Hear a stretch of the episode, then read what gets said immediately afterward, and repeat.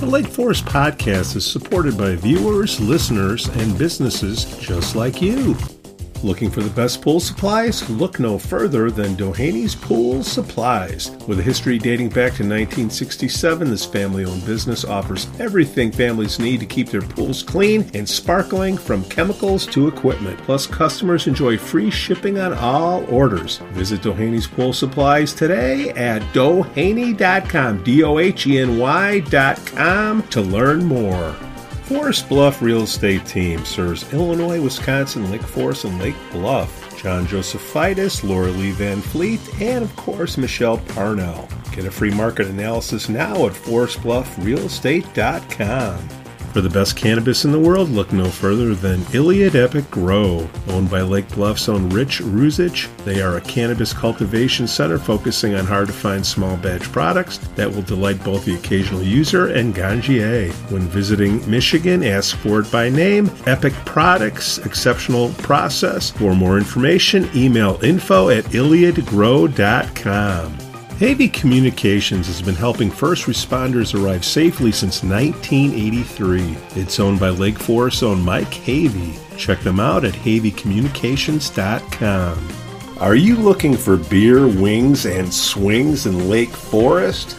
Well, check out Duffer's Pub and their state-of-the-art golf simulators. This primo setup is the perfect place for your next corporate event. Yes, let your boss win. And of course, all the games will be on the T V, and you'll never go hungry because the za and wings are scrumptious. Go to Duffer's Pub on Western Avenue now. We'd also like to say we're thankful for our Patreon supporters, Otto, John C., Helen, and Herrick. Morning, Pete. What do you say, Joe? Your your man Dion is... Uh, you, did you stay up and watch that game?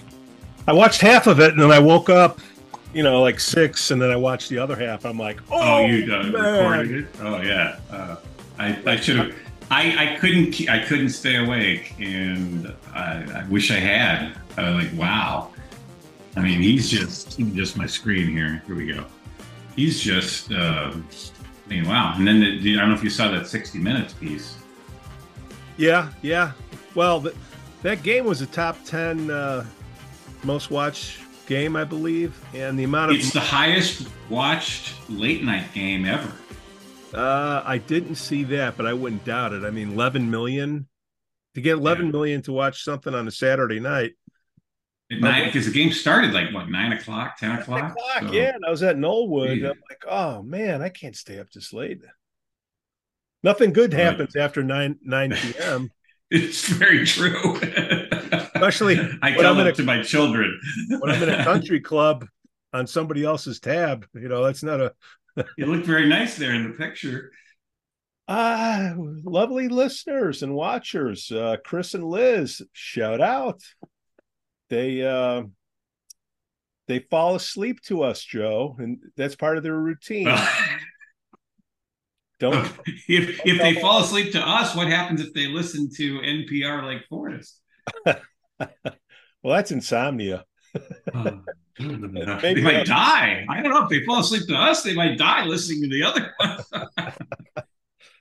Oh, those uh, guys, they they try so hard, which is, you know, hey, it's America. Do do what you can. Hey, they're doing little snippets now on their social media. I uh, wonder where they got that idea from. Uh, who cares? Hey, imitation is the best form of flattery, right? Joe, all I know is when you when you take a piece of uh, poo and you slice it up in smaller pieces, it's still poo. As my uh, as one of my uh, business professors taught me, uh, Coke is a better product because of Pepsi. McDonald's is a better company because of Burger King. I mean, the list goes on and on. The competition is a good thing, right? I'm a free market guy, so I love competition. Uh, I wouldn't give them the credit as competition. I think it's a different... Yeah, it's, it's really not. It's a different source. And I, hey, you know, if I, I listen to W B B M News Radio, and then I listen to W B E Z sometimes. I, I think everyone I'm driving though, it might be dangerous. No, actually, actually, uh, during the Madigan years, W B E Z was one of the few places that actually um, uh, went in depth on some of the Madigan stuff. Them and the Tribune. I, I think they they provide a platform for the people that won't come on here, you know, the liberal, far left. Uh, I, I came up with a new name as a, as I'm watching uh, a Blue Blocker commercial, you know, those sunglasses. Oh, yeah. It's, I don't know if I want to call it Prue Blocker or uh, uh, Progress Blocker, but all these people that are against progress, all the blockers. Um, getting back to the Prue Blockers, I wish I had the Prue Blockers, because I guess she she took five months to, you know, reflect and find herself, find her gi, or whatever you call it. And she put that piece out, Joe. What what what was your take on her piece? Well, my initial reaction when I first saw it was, how can we miss you if you won't go away? The election results speak for themselves. People, as we said, the day after the election, when we did this show, people didn't just spoke, speak, they shouted. Yeah, yeah, so no, I don't want to regurgitate the old No, stuff. I don't either, but but but she, but and look, you let's know, now it's becoming Let's go to the a, points of contention in her article, Joe, where she talks about being divisive and you got to be careful of the sources of information. That's why I'm, that's what I'd like us to address, because I believe she was offered a platform by you twice, right? And I know I offered three times. Yeah, I mean, look, people will, the, the door will always, as far as I'm concerned, and I think as far as you can, you're concerned, the door is always open for her to come on the show. Um, obviously, she's choosing not to. Are you opinionated? Yes, you you are certainly opinionated, Pete. I mean, there is no question about it. Anyone that meets you knows you have an opinion within thirty seconds. But why but, do I have, hold on, why do I have that opinion? Because you're basing it on a certain set of information and you're not hearing from the other side. So a, a great, the best example I think of is the show we did with Anthony Vega, the Lake County clerk. We had talked a lot about stuff we had heard about him taking over, screwing up the polling places and, and all that stuff. And people can go back and watch that show. And Anthony... Anthony didn't say, screw you, I'm not coming on your show. Anthony said, put me on your show. I want to talk about it.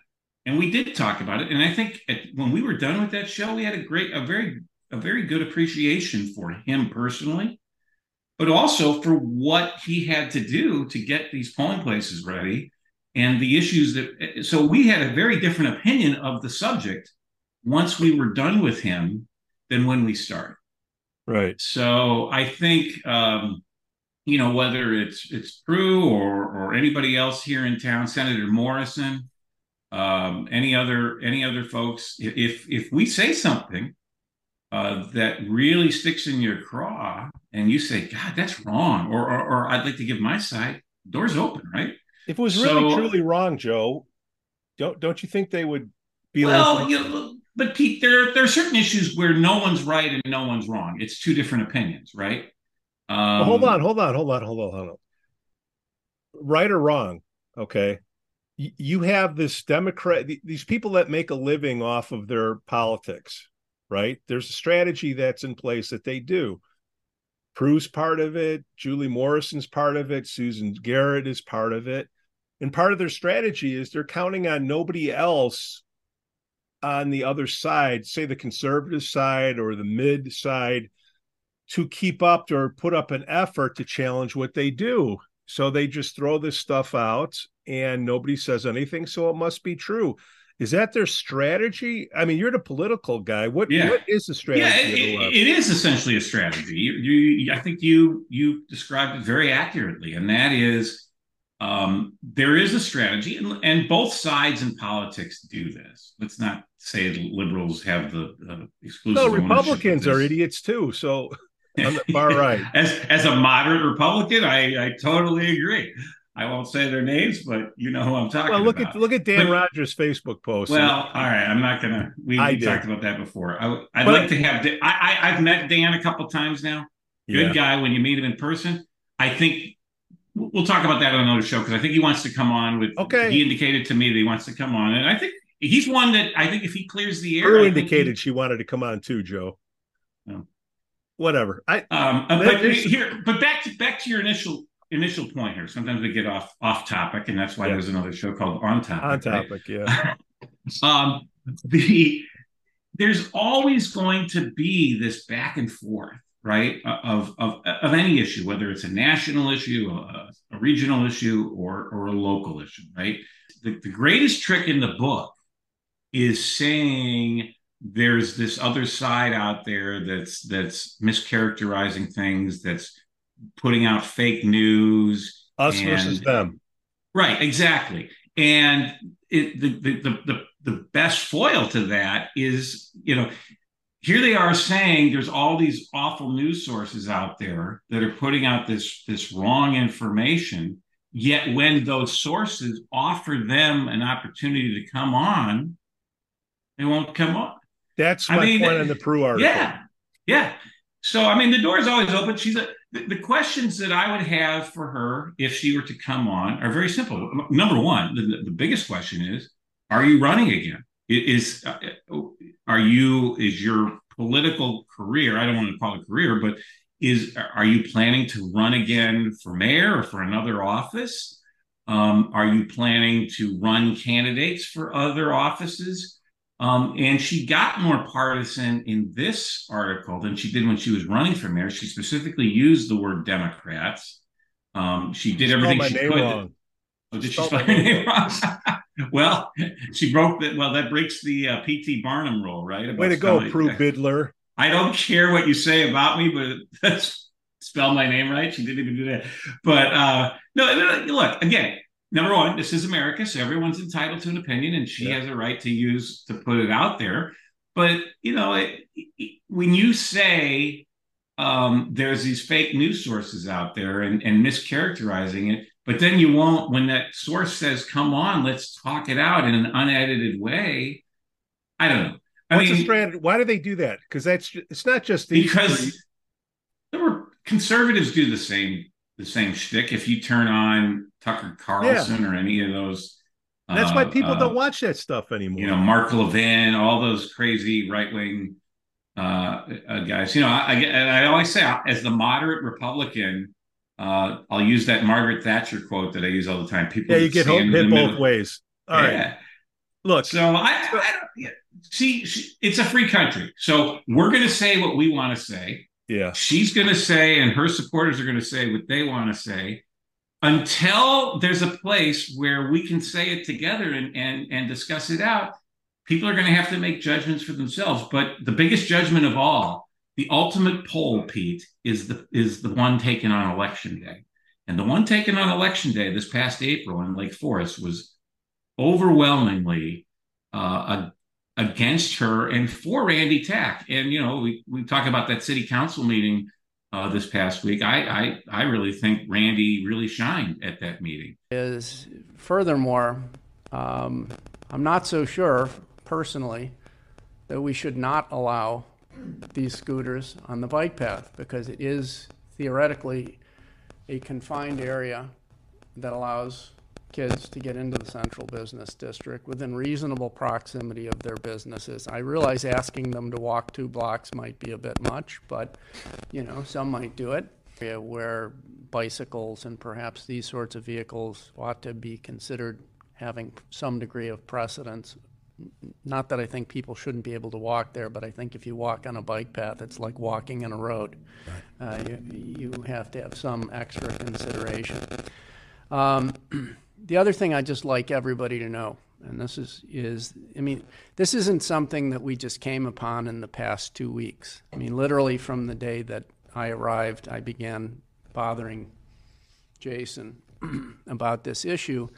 And we agreed that we had to start with efforts at education and signage, which we did, um, you know, and I think that what's happened over the course of the summer is that we just realized that those tools by themselves are, are truly insufficient for this.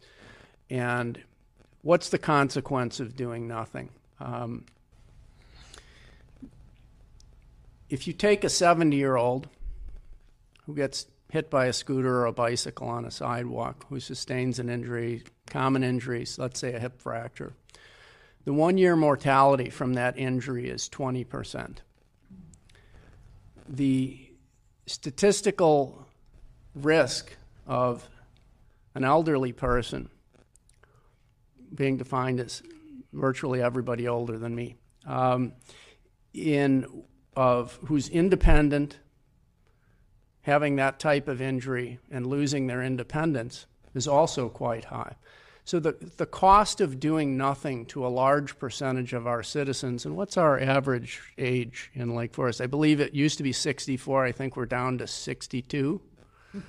um, but my point is simply this, that we spend a lot of time being concerned about the safety of children, as we should be. But this has to go the other direction as well. And we need to be con- concerned about the safety of our older citizenry as well. And so I think that's really the necessity of all of this. And uh, we could talk about that meeting uh, either now or later yeah, on yeah, the show. Yeah. But, well, well, but I'm just saying, I, I think the people got it right. I really do. And that's not just because I'm a, a, a conservative-leaning person and she's not. Um, but I, I really think the more we watch him in office, the more we say, um, It, it, it's a no-brainer. Lake Forest made the right call. And, and one of the questions I would love to ask, Prue, is if you had won, what would you be doing differently now than what uh, Randy Tack has been doing? I think that would be a great question to hear her take on. Am I right or wrong saying that the three of those ladies are in cahoots? They're all part of the Democratic, senatorial, slow things down, liberal express. You know, I don't want to give them more credit than they deserve. Well, locally, I mean, they are. Susan Susan Garrett is a retired state senator.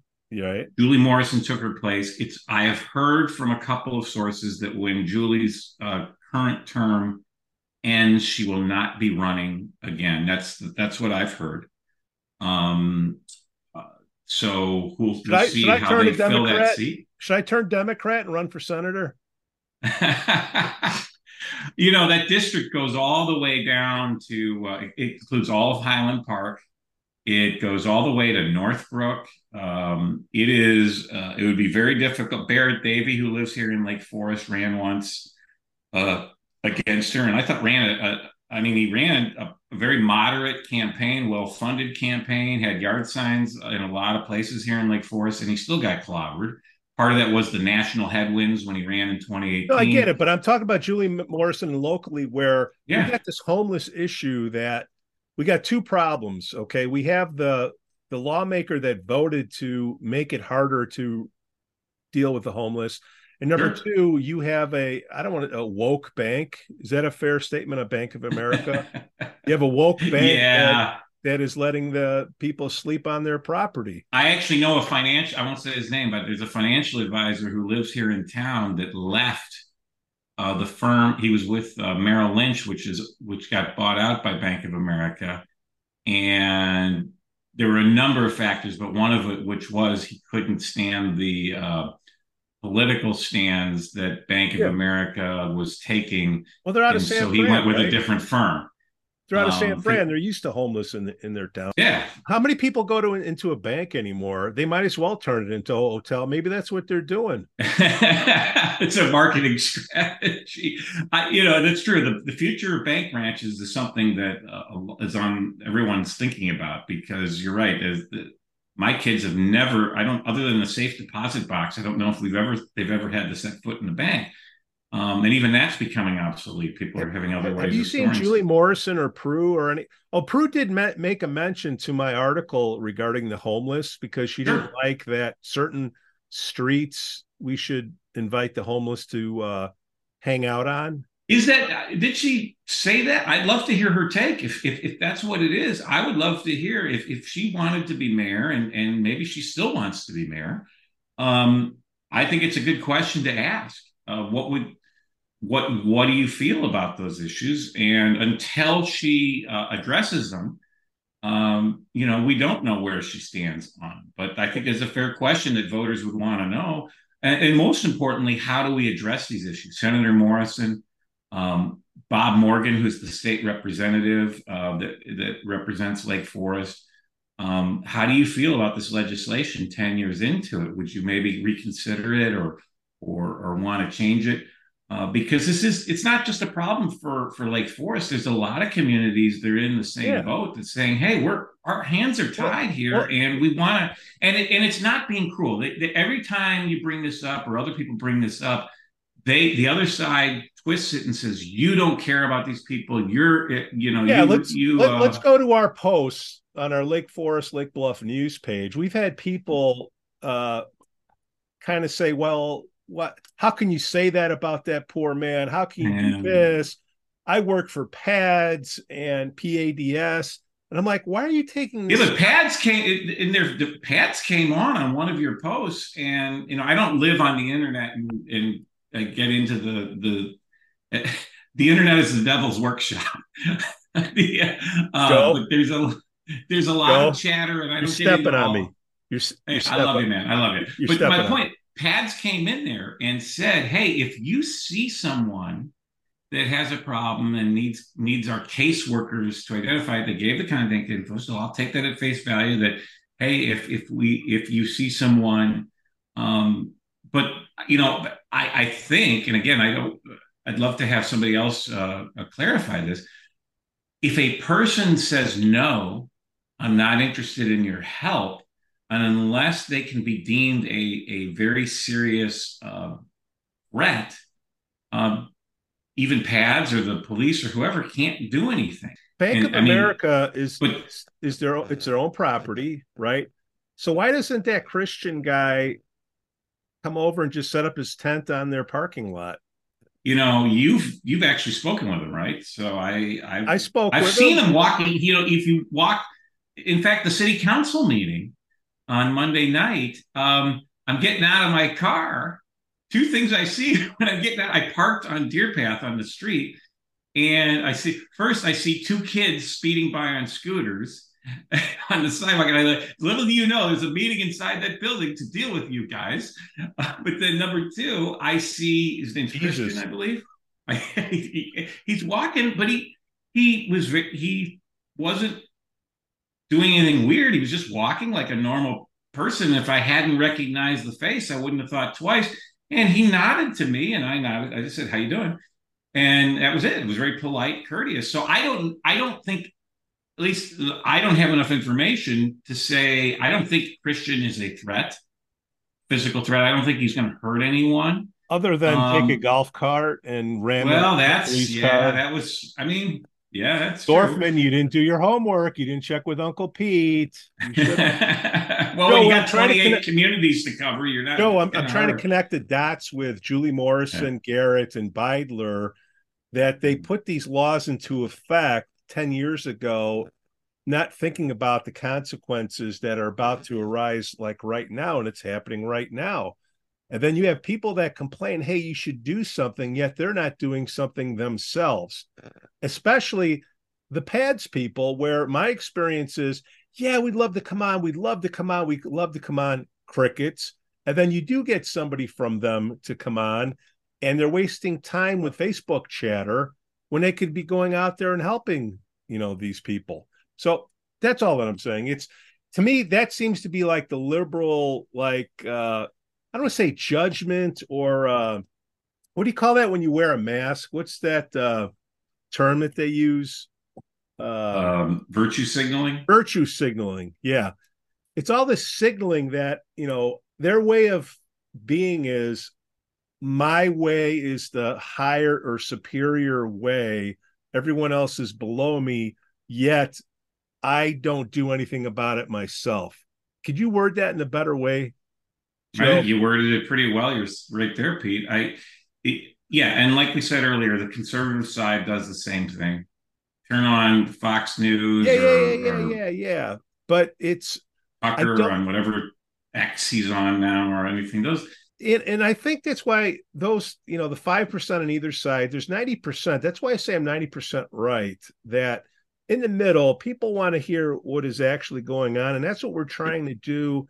And everybody knows what our, if if we're sitting on a fence, they're going to know which way we're going to blow over. It's a w- one mile an hour wind. But just pointing it out to be fair that these things that are going on, Julie Morrison voted for this thing. Did Julie Morrison go out there and talk to these homeless guys and gals? They say they don't want to. I'm gonna. I'm gonna bet no. Yeah. No. Okay. She can come on here and tell me I was wrong, and I'll accept that. Maybe okay. She has done something, but my my guess is no. Okay.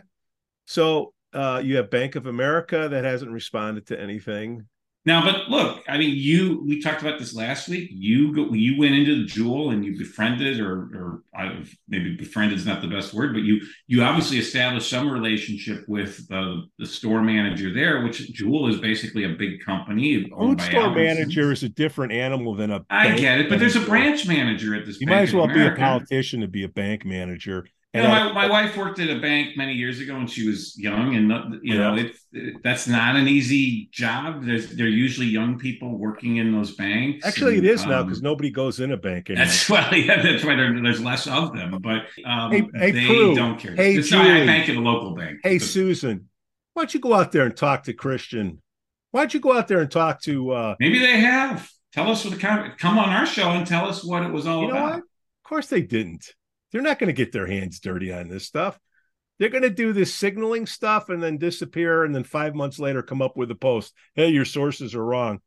Whatever. All right. So we had a city council meeting, Joe. Uh, I thought it was pretty. Cu- I, I, everybody wants to fix this thing. And it was interesting. Uh, our guy Page. What was his name? Page. Jeff. P A G E. Jeff Page. Yeah. He was on the He's your guy? Okay, I'm Jeff Page. I'm at two oh seven Washington Road in Lake Forest. And um, I know you've covered a lot of things, and certainly the police chief is aware of a lot of this, but I think I would just go over this, and I can email the comments I will make to anyone who wants it. So I've lived within a mile of Market Square for thirty years, and Saturday, September second, I was coming out of Ferentino's and was almost hit by two girls riding on bikes on the sidewalk. They showed no remorse, and they just kept on going. So obviously it wasn't a big issue for them. I was upset, so I went to Facebook, Lake Forest, Lake Bluff Neighbors uh, page, and posted to see if anyone else had similar experiences. Within two days, we had almost two hundred comments. Another woman also made posts there in the city of Lake Forest for a total of, total of three hundred fifty comments. Many said they wanted an ordinance and enforcement of not allowing scooters and bikes on sidewalks downtown. Some people didn't believe it was an issue, so I went to monitor it. Saturday, September second, I went to Market Square at two thirty, and I saw twenty people riding scooters and bikes on the sidewalks. Saturday, September ninth, I went to Market Square at two, and in thirty minutes, I saw another twenty people riding on the sidewalks. Thursday, September fourteenth, I went to the corner at Walgreens, Deer Path and uh, Western, from three thirty to four. Deer Path Middle School gets out at three thirty-five. Obviously, this is the busiest intersection in Lake Forest. I saw thirty-five people riding scooters and bikes on the sidewalk in thirty minutes. I must admit, I took videos of those people on the sidewalks, and some people were upset. I took videos because many people didn't believe me or thought it wasn't a big issue. I stopped doing it and never posted on face, Facebook. Friday, just this last Friday, at September fifteenth, I went to the corner of Deer Path and Western Avenue from three thirty to four thirty. I saw one hundred twenty-three people on scooters and bikes at that intersection in one hour. one hundred twenty-three in one hour? That brings the total to one hundred ninety-five people I've seen on this, with scooters or bikes on the sidewalks around Market Square to Walgreens. one hundred ninety-five within three and a half hours in four days, three weekdays and one Saturday. Friday, there was an accident near Market Square. A woman who told me about it didn't see the accident, but was there shortly afterwards. Apparently, a girl was hit and didn't have a helmet on. The woman described the friends and the driver as horrified. In the sixties and eighties, when I grew up here in the sixties and seventies, there were rules not to ride bikes on sidewalks that were strictly enforced. I would never imagine riding my bikes downtown. I propose an ordinance for not riding bikes and scooters on sidewalks on Western Avenue, from either fresh market. I mean, I can understand woodland, but there's a little bit more uh, space there from woodland to fresh market to Walgreens. Ideally, as the police chief said, all the way to Illinois, because I saw a lot of people going down uh, from uh, Deer Path to Illinois, going downhill, going very fast. And obviously you got Dunkin' Donuts and a, a lot of businesses there. Um, and then from uh, Western Avenue to, on Deer Path, from Western Avenue to Oakwood, and including Market Square. You've already covered this. I proposed um, a warning and then tickets for violations. Mister Page, and um, excuse me. Pardon? Can I interrupt you for a second? Yes. We actually have an ordinance in front of us that outlines an area where we are talking about restricting this. It sounds great. So, you know, if, can you please finish up with your comments? I, yeah, I'm almost done.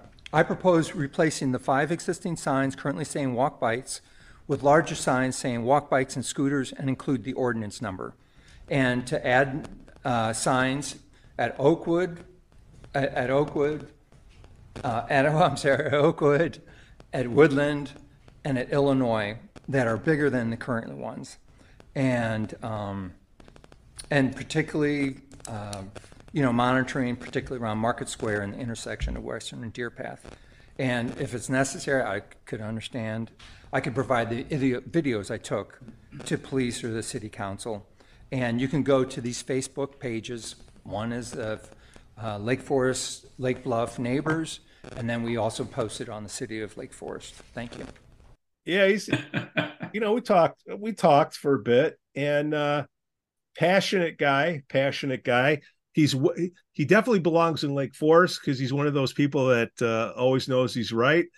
And uh, he was on the corner there videoing, and he counted up over one hundred, uh, uh, so I, I just, a couple hundred, I want to say, uh, three fifteen yeah. or something, uh, scooters coming out. And he talked, then he went on the, the city council meeting and he talked about it. And basically, he had nothing much to say because they pretty much agreed with him that, yeah, we got to, you know, correct this thing. And then you had the mom come up saying, name and address, please. Hello, my name is Katie Manley, and I live at eight thirty-seven Valley Road. And I'm here today just as a concerned mom. Um, I have a daughter who rides a scooter. Um, I'm with my daughter, her friends, on a regular basis. There is a A real divide in the community, obviously, between the riders and the non-riders. The children I know are not getting on their scooter in the morning saying, I want to speed around and hurt someone. They need education, but the community as a whole needs education because there's a backlash now. We have individuals filming our children multiple days um, and posting about it. There are many... Ad- I never posted. You posted your comments about it. We can discuss that later. We're, please don't interrupt me, please. Please. I don't mean to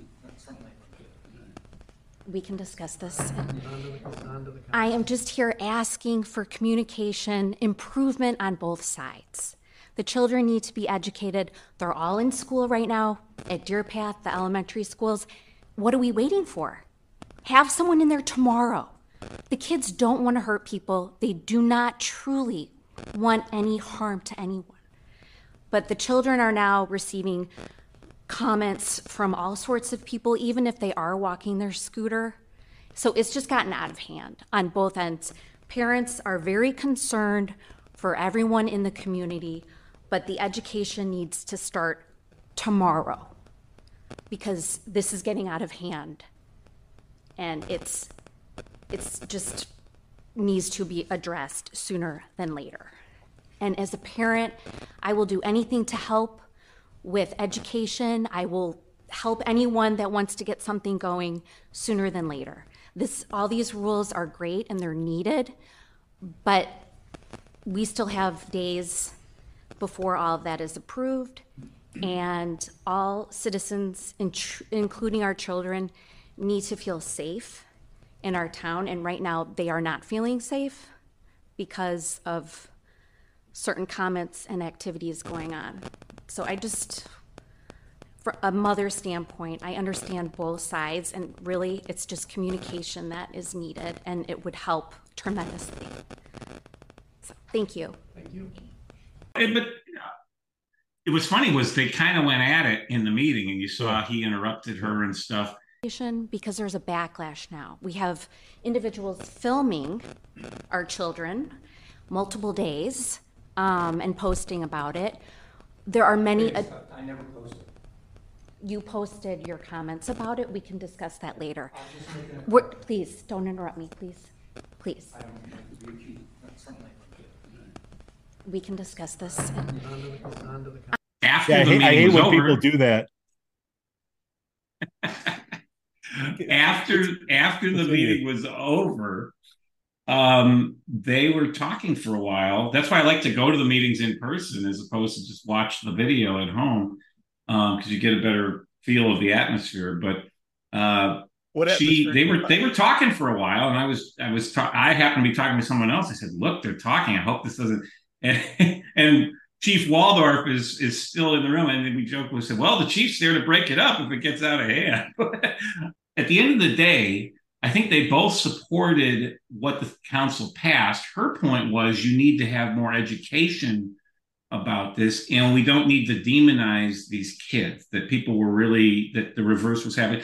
And I agree, these are, these are what, twelve, fourteen-year-old kids doing this.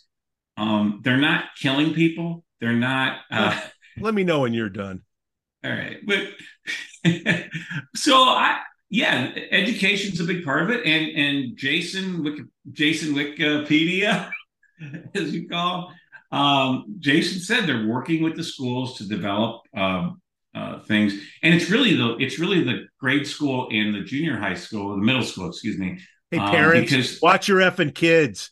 Don't put it on the yes. police and schools. Watch your damn kids. That's true. And I, I think Chief, I think any uh, off-duty police officer would tell you the same thing. Um, but at the same time, there's a public safety issue. Watch your kids when, when your kids get their driver's license, watch how they operate the car too, right? I mean, kids, these kids, when they get become sixteen, seventeen years old, they they they get their license and they're speeding and, and hey, doing hey, all Joe, sorts of crazy stuff in the car. Can you drive too. a motorcycle down the sidewalk? No. What's the difference between a motorcycle and an electric bike or an electric no. scooter? Well, obviously, the city council feels the same way. They they unanimously passed this um, ordinance that prohibits uh, the motorized scooters from being on the chapter sidewalk. seventy-nine The ordinance, I think Chapter seventy-five dealt with the bikes, and then seventy-nine is dealing with this, I believe. Oh, I got you. Okay. So, yeah, I, I think the council did the right thing. And like I said earlier, I think the speech of the night was Mayor Tack. Uh, he speaks with authority on this, being an orthopedic surgeon.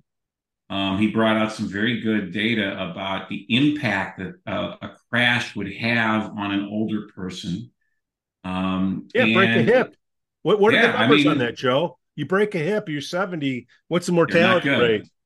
My wife's grandfather uh, fell Um, uh, many years ago, and uh, because of a, a neighbor's dog running at him, and it was basically a death sentence for him. And the rest of his life was uh, was very miserable, and probably shortened his life. So uh, it, it's it's a very serious thing, and it's going to take it takes a village, or in this case, a city.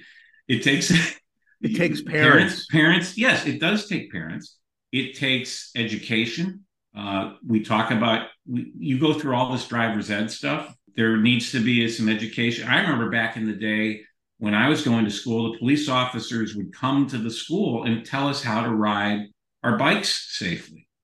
So um, I, I I think they're working on that. Uh, I really, I thought Chief Waldorf did a very nice job. It, it was very um, uh, fair, and, and he obviously spent a lot of time on this.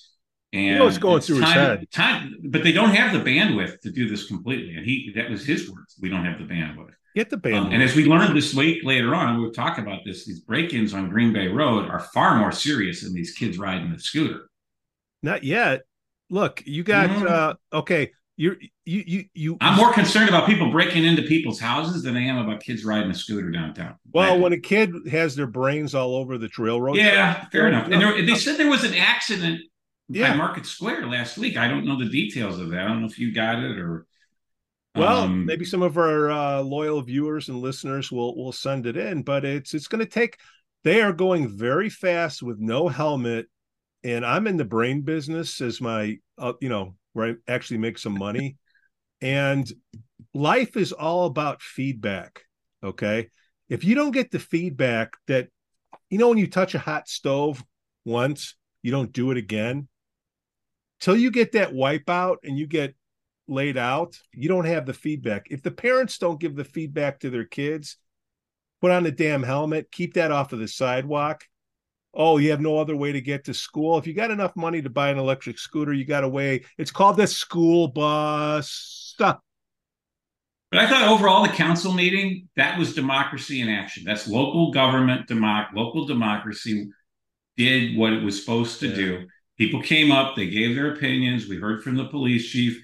We heard from a citizen legislator, but Mayor Tack, he's not really a legislator, but a, this is why we have private citizens holding these positions, because Doctor Tack brings his uh, his expertise to the field um, on this. And at the end of the day, the council did the right thing. So it was unanimous. Yeah. So I think the let's see how this plays out. Uh, it's going to die down now that we're getting into the fall. Obviously, kids are, are going to be riding this less with the weather changing. Uh, let's see how it goes. But look, we, we've had traffic laws for as long as we've had traffic, and we still have car accidents every day. So let's see how it goes. Hopefully, this brings this brings it down, um, and people, particularly the older people, feel safer walking in, in downtown Lake Forest. You cannot have a motorized vehicle on the sidewalk. No. Period. That's the law. That's the law. Okay, so what is a motorized vehicle? So, Randy, you got your mayor, and, you, and it's, uh, I'm glad you're there, but it's so hard to get content because the meetings are so short. There was like a year ago, that would have been like a four-hour meeting with uh, what's her face, uh, Prue's buddy, uh, Melanie, Melanie Rummel, Melanie, and uh, that other dude, the uh, the blue blocker, Ray uh, Bushman, Bushman, yeah. Those guys, they would take a, they would stretch out a meeting. Miss them horribly. Maybe we'll see Melanie, because Prue's not going to run again. They're probably going to, they're scheming behind the scenes probably to throw Melanie in there. Let's. Well, see. We're going to find out in a few months when people file for city council what, what's yeah. up, right? There's there's four seats up on the on the council uh, coming up in the uh, March election, and the filing for that is coming up. I don't know the exact dates, um, but the, the, the seat that uh, Joe Waldeck took yeah. is going to be up, uh, as well as three others, and uh, forgive me, uh, Freshlax is going to be up. He's term limited. Yeah. Uh, forgive me, I don't know the others off the top of my head. But, um, you know, let's well, see what, what happens. Maybe Joe Aridi will come on and clue us in, because I do believe in my notes here, they have an open call for the caucus. If you don't like what's going on, you can go, let me see here, Horton Center, Tuesday, September twenty-sixth. I guess that was a week. Coming right around the corner. seven to eight p.m. You can go in there and you can uh, be part of the problem or be part of the solution or both. Uh, I'm not allowed in there yet. But if you want to go in and uh, look, if you're brand new to this city, go to the Newcomers Club, okay? Great, great, great club. I'm part of it. Yeah, we had a great Bears. Uh, the we had a great party at Josh Fox's house in Lake Bluff about the Bears, and Josh and it, figured out I'm on the podcast. So uh, good dude. Yeah, uh, and then, I think I predict one day he will be mayor of Lake Bluff, because he, everybody in town there knows him. Oh, absolutely. Great so guy. You have the Newcomer Club, and then you have what, Athena? What's the next level up? Whatever, whatever it is, you graduate. Oh, uh, Encore. Encore, yeah. We're working on, but you know, Encore will let newcomers in. Exhibit A. Of course, Debbie, they pay. It's a national thing. Pay up. Debbie is like risen up in Encore, and we're trying to get uh, a couple of the ladies in charge of Encore to come on the podcast one week and talk about things. But it's yeah. a nice, they're a nice, they're a social club. That's what they are. Yeah, absolutely. And and it's fun. It's it's fun. We've met a lot of great people. There's a, when we go to the Encore stuff, there's a lot of people that come over to me and uh, watch my, the podcast. My point, so, bringing hey, them up, my point bringing them up is if you're a newcomer, go to the Newcomers Club. And then after a year, you go to this, what's it called again? Encore. Encore. When you when you want more, there's Encore. Okay. Remember those T V ads? The and, and I made a suggestion dinner? to them, those people. It's a guy and a girl, I forget. Uh, they, I kind of got a bad taste in my mouth from them when Randy was uh, coming up for mayor. Um, they could, They're not political. Uh, there's a difference between political and some of their members may be. No, the, but the group, the organization is not. Organization is a social club. They don't endorse right. anything. So the caucus is not political, right? The caucus's function is to run city, gut, yeah. the city of Lake Forest. There which should is be inherently a link political. Between, it's not yeah. partisan, yeah, but it is political, yeah, of course. My, my my point is that the newcomers, the Encore, and the caucus, I think that would help as a feeder system to get more opportunities for the caucus to pick from, because right now you're relying on forty-three people that are maybe halfway active in this. So really you got twenty-three people. If you can get something going with uh, that newcomer and, and Encore, I think you get a better uh, slew of candidates coming in. I think they do. In, in fairness, though, Pete, I think the caucus does allow a lot of new people. Joe Reedy has lived in Lake Forest less than ten years, and he's uh, now, I believe, the vice president of the caucus. And if you go back in time, uh, Mayor Pandalian, former Mayor Pandalian, uh, moved here in, I think he said nineteen eighty-nine, and he was active in city government very quickly after that. Why, uh, so I, I think... Why, I think why do you want somebody that knows nothing about the town to be able to vote on what's happening in your town? If they've lived two months, why would you want... Well, you could say that about me. I mean, I came in here less than a year, and here I am appearing on this podcast, and I'm denouncing... Uh, the candidacy of Prue Beidler, and and on social media, one of one of her supporters said, "You haven't lived here long enough. You don't understand this town. Basically, go shut up and uh, let us uh, people uh, decide that." Con- so they I, call it a conflict, of the old guard conflict of interest. But my point is, you you have a, a knowledge set of stuff that doesn't exist on the show in a time where it was needed on the political side of things. Okay, that's why you're here and you're growing yourself into it. My my point is with that. Encore Newcomers Club, that could be an inflow of people to the caucus. And I got pushback when I suggested that they should do something like that, specifically with Mayor Randy Tack, who was put up with from the caucus. So if the caucus isn't political, it's a system that's in place. You should have this marketing team called the Newcomers Club or whatever. They should be able to do an informational for Joe Aridi and build up a bench for the caucus. That's it. That's that's what I have. And they say, well, we're not political. I'm like, okay, fine. Uh, Safety Act, September eighteenth. And then what do we get the next day? We get the whole series of uh, break-ins. I, I've got, I, I happen to get a few uh, bits of inside information because I uh, won't get into all the details. I'm going to respect the privacy of the people uh, whose homes got uh, broken into. But um, a, a text message found its way to me from uh, my wife of uh, of that. Here, here was the I picture. Sent you the erupt- yeah, I, it came over while we were on the show, and I haven't. Uh, I got to see uh, what the details are. But this is pretty scary stuff. I mean, thankfully, again, Lake Forest Police. They did their job, and they did it extremely well, as they always do. Their F O I A um, people are A number one. Everything with the Lake Forest Police is A number one. Um, we're very blessed to have them uh, here. But uh, the, the the big question is going to be, and uh, you know, I don't. Let me see if I can pull this up. And of course, I don't have my reading glasses. Um, well, here's the here's the approved charges, just based on the initial in, uh, uh what do you call this? Alleged information. This guy's from, uh, he's not from around here.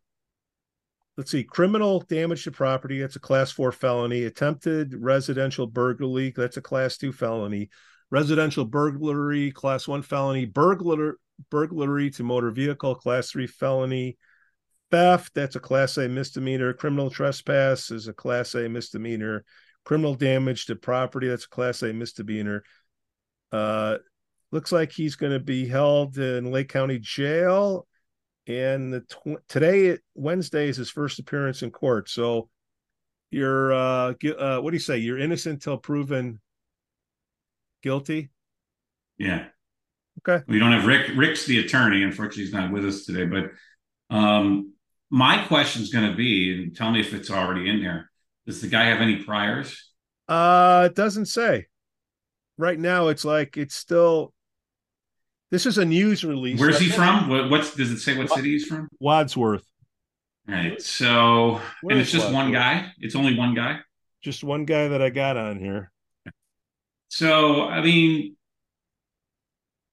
let's see how it plays out. Let's follow this case. Um, the bigger point is the Safety Act. There's a there's a toxic combination here of this this Safety Act and a state's attorney, Eric Reinhardt, who um, has is more interested in the rights of criminals than he is in the rights of victims. Well, what I think, Joe, is the toxic combination. The people that live over there, some of our buddies uh, live that on that side of town. Buddies we talked about earlier in the show who don't want homeless people hanging out by them. They're going to find out that they are closer to the uh, highway, and they're going to have a lot more visitors than we are on the east side. We may have this homeless guy from the train, but uh, these guys are going to get the the. Uh, this is what on Green Bay. Yeah. So just saying. Yeah, I mean these are those are nice houses, and obviously, but oh, I'm you know, sorry, burglaries... not by you. No, I'm not by Green Bay. I'm further west. I'm out. I'm out in the country. I'm in the hinterland. You even go farther west. Well, the, these people that live over there that voted for all this stuff that are on the Democratic side of well, things, the House. I, I, without getting into all the details, I I don't think the the House that got broken into voted for Bruce. I, I I I don't know if they did or they didn't. I but... I'm pretty sure they did not. That's well, all I'm going to say.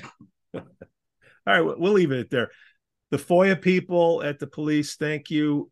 What we try to do is great get job, great, and great job apprehending this guy. He obviously, the, the initial report I read was he fl- tried to flee, um, and but now with our guys, Lake, Lake Forest cops, gals. They do their job. Let's watch if Eric Reinhardt does his job because I don't think he will. Um, he can prove me wrong, and what they're trying to do. Here's a little trick. Watch this. P R U E. Prove me wrong. Well, but here's a little trick these these state's attorneys are going to do. The, these two state's attorneys, Kim two out Fox, of one hundred two, Kim Fox and, and Eric Reinhardt, are what they're going to do is they're going to pick and choose, and they're going to find a couple that stay in jail, don't get bailed out, or don't get released, um, and they're going to say, "Here, look, the Safety Act works. We're keeping this person in jail. He didn't bail himself out." But as our, our guest last week said, a retired cop. Um, the system is going to overwhelm, and you're, you're going to have a system that can't. It's easy to say on paper, we're, if we determine them to not be safe, we won't let them out. But there are hundreds, thousands of these crimes being committed, and it's very difficult for the judges to, to go They're through this. That's why it. They had this. I, I get the concerns people. I'd love again. I'd love to have a Safety Act supporter come on this show and give them their side. But what I, I, I always try to read the other side and see what their take is. The big thing they have, one of the big things you hear about with the Safety Act um, is in this cashless bail, um, it, no cash bail, is the beforehand with bail, if you were rich, you got out of jail. But if you were poor, you had to stay in jail. That's one of the big arguments they make. Um, yeah. Lesser can tell you that that's uh, that's kind of hogwash. That there's so many ways to get out on bail that um, that that's not necessarily true. But I, I get it. That are there two sets of rules for people because of their income? Uh, they bring up Kyle Rittenhouse. Uh, he got arrested in Wisconsin, but you know he became a cause of the conservative side, and so they raised money for him, and he was out in no time. Now, ultimately, Kyle Rittenhouse was proven was found not guilty. Um, but yeah, it was getting bigger, his head bashed in. Bigger, bigger point in this is, is there, I'd like to hear, I, I, I'd like to hear from Eric Reinhardt or, uh, hey, coming on. Uh, Julie Morrison, who Julie Morrison and Bob Morgan voted for the Safety Act. Tell us why. Ex- I think give us new, your side. I think the new age Democrats are like um, uh, Holly Kim, Anthony Vega, you know, tran- I hate to use the term transparent, uh, but I think these old, these uh, career politicians are going to go by the wayside and these newcomers are going to come in. And I'm going to think, I think you're going to see more people doing what Severino did, is hop over on a Democratic side of things. And, I don't want to talk about him anymore. If he but, wins the Democratic primary, he can come back on the show. How's that? Well, you wouldn't allow him on the show anyways?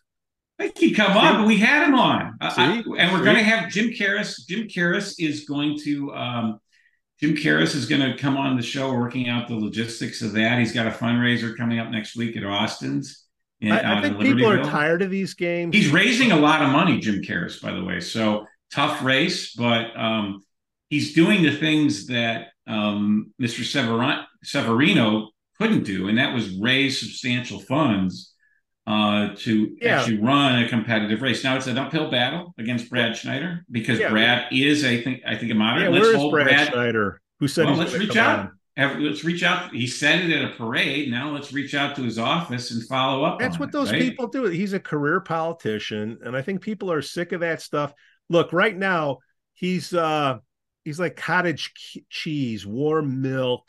You know, he's not stepping in any poo. You know, that's great, okay. But eventually, somebody's going to want somebody to do something, and I I I think that stuff is going to go away.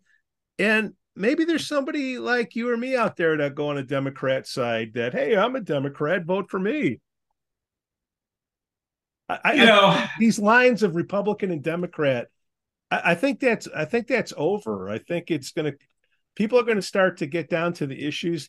It doesn't matter how much this guy's going to raise. Well, people used to split their tickets. Um, I'll give you a very good example right here. In two thousand eight, not that long ago, Barack Obama wins the presidency and does extremely well here on the North Shore. That same day, Mark Kirk, Republican Mark Kirk, gets reelected. Not, it was kind of close against Dan Seals, but he got. Re- there were tons of people who voted, who split their ticket and said, "You know what? I, I want Obama to be the president, but I want this Republican, albeit a moderate Republican, but." The, um, I want, I want to, I want bipartisanship. Um, and Severino and those guys can say Mark Kirk was a Democrat, but unlike Brad Schneider or Barack Obama, Mark Kirk voted against every single tax increase, and Mark Kirk voted against Obamacare uh, in Congress. So uh, there, w- on the fiscal issues, there was a, there was a separation, and I think that's where the voter lies.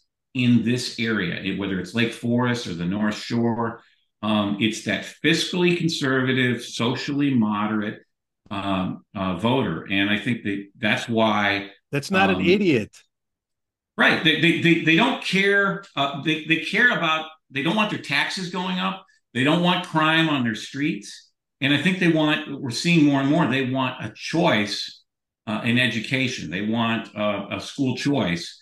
Because they feel that there's a lot of, um, because of the lack of competition and the lack, uh, you see all these rich people sending their kids to private school, including and, and teachers union members sending their kids to private school, uh, but poor and middle class kids can't do the same thing because they can't afford it. I, I, I, you know, I pay property taxes. I can't afford tuition to a private school and property taxes. And I think a lot of people, so I think there needs to be school choice. I, I hate to use the word voucher because it's been demonized, but uh, look what look what Governor Jeb Bush did in yeah. Florida on that. Well, getting back to schools and, and the F O I As, if uh, the, the Lake Forest Police F O I A people, the city of Lake Forest F O I A people, they should teach Jennifer Hermes A, a thing or two about how to run a F O I A. That's is that the service? Yeah, yeah, because she may just be doing her. She and, may just be carrying out orders from her bosses. I don't know. Well, I, I got to give credit to the. Uh, I hate to pick on individual staff, I really do, well, because well, a lot care. of time, ha- having been a staff member, I sometimes have to do something I don't want to no, do, but I can't tell you that. No, look, the information belongs to us as the tax. Yeah, no, I agree. I agree. So, I think uh, so the school to delay district... it with these tactics that they're doing at the high school really makes me think, why would you do that? Case in point, Joe, Joe, here's the, here's where I'm coming from. What they do is, again, they'll say they'll ask for a time extension because it's too voluminous. How do you say that word? Voluminous? Voluminous. That's called screwing you over on time. They'll do that, and they'll come back and say, you know what? There's too many records. What they could do, Joe, they could offer, like the police department has and the city of Lake Forest has, they could say, hey, you know what? There's a lot of records here. Could we narrow it down to this so it's better manageable? These people, Hermes, is that uh, like a scarf, Hermes? Hermes is in front of their Google machine that types in the request, whether it's a Boolean search, whatever it is, based on what you ask for, and it comes back too many records, okay? Why don't you just say, you know what? Here's a month's worth of what you're looking for, and then come back in a week and ask for more. They could do that, but they they don't. They delay this. I have questions going back to June, Joe, for Melissa Oakley and, and the Scoo Walker and the Matt Montgomery situation. Well, they did give you the emails that showed that uh, uh, Mister Karras, not not Jim Karras, the guy running for Congress, he spelled his name spelled differently, but yeah. the, the husband of former Alderman uh, Karras, who uh, I hope she found her cell phone. Yeah. Uh, the... Uh, Um, when it was deposition, uh, the uh, you get you get you get three yeah. records back, but they say that's too. How you say that word? Voluminous. Mm. But Whatever. we have that email. We got that email where he says, uh, "How can this guy be the voice of Lake Forest High School?" Yeah. And say so, all this stuff, and then the trail goes silent, right? I mean, whatever. I mean, uh, what it, it shouldn't be. The onus shouldn't be on the person asking the inf. We don't know how many records are there. It should be, this is the parameter we're looking for. Give us what you can give back. And then once we get it, fine, wait a week and ask for more. I understand that. But to say no, and it's not just me, okay? I got a stack full of other people that I think if we're smart, we combine our resources. Because it, I don't know how else you do it when you have, I want to call them bad actors, Joe. Maybe they're acting within the spirit, or not even the spirit, but within the guidelines or whatever it's written out. But we own that information. And if I ask for it in a way that you can't deliver it, then you should play customer service agent and put it into a format that I can get information back right away. Totally agree. I, I think one, it's interesting, though, because, again, I'm a big proponent of school choice. One of the pe- things that people who are against school choice say is if you do that, and you have all these private organizations educating kids, that you lose the public scrutiny, that you lose the freedom of information. If if if your kid's going to a private school and all the kids are going to private schools instead of public schools, the public won't see what's going on. Well, your argument's moot if the public schools are hiding stuff. I I, I don't know. But the more that they play these games or... Look, I've asked questions incorrectly, and I've received help from the police department of Lake Forest and the city of Lake Forest, and they, they, they've helped me. High school, zero. Other people that have responded to me have the same issue, zero. The the Illinois Attorney General, who, who um, I'm working with, very responsive.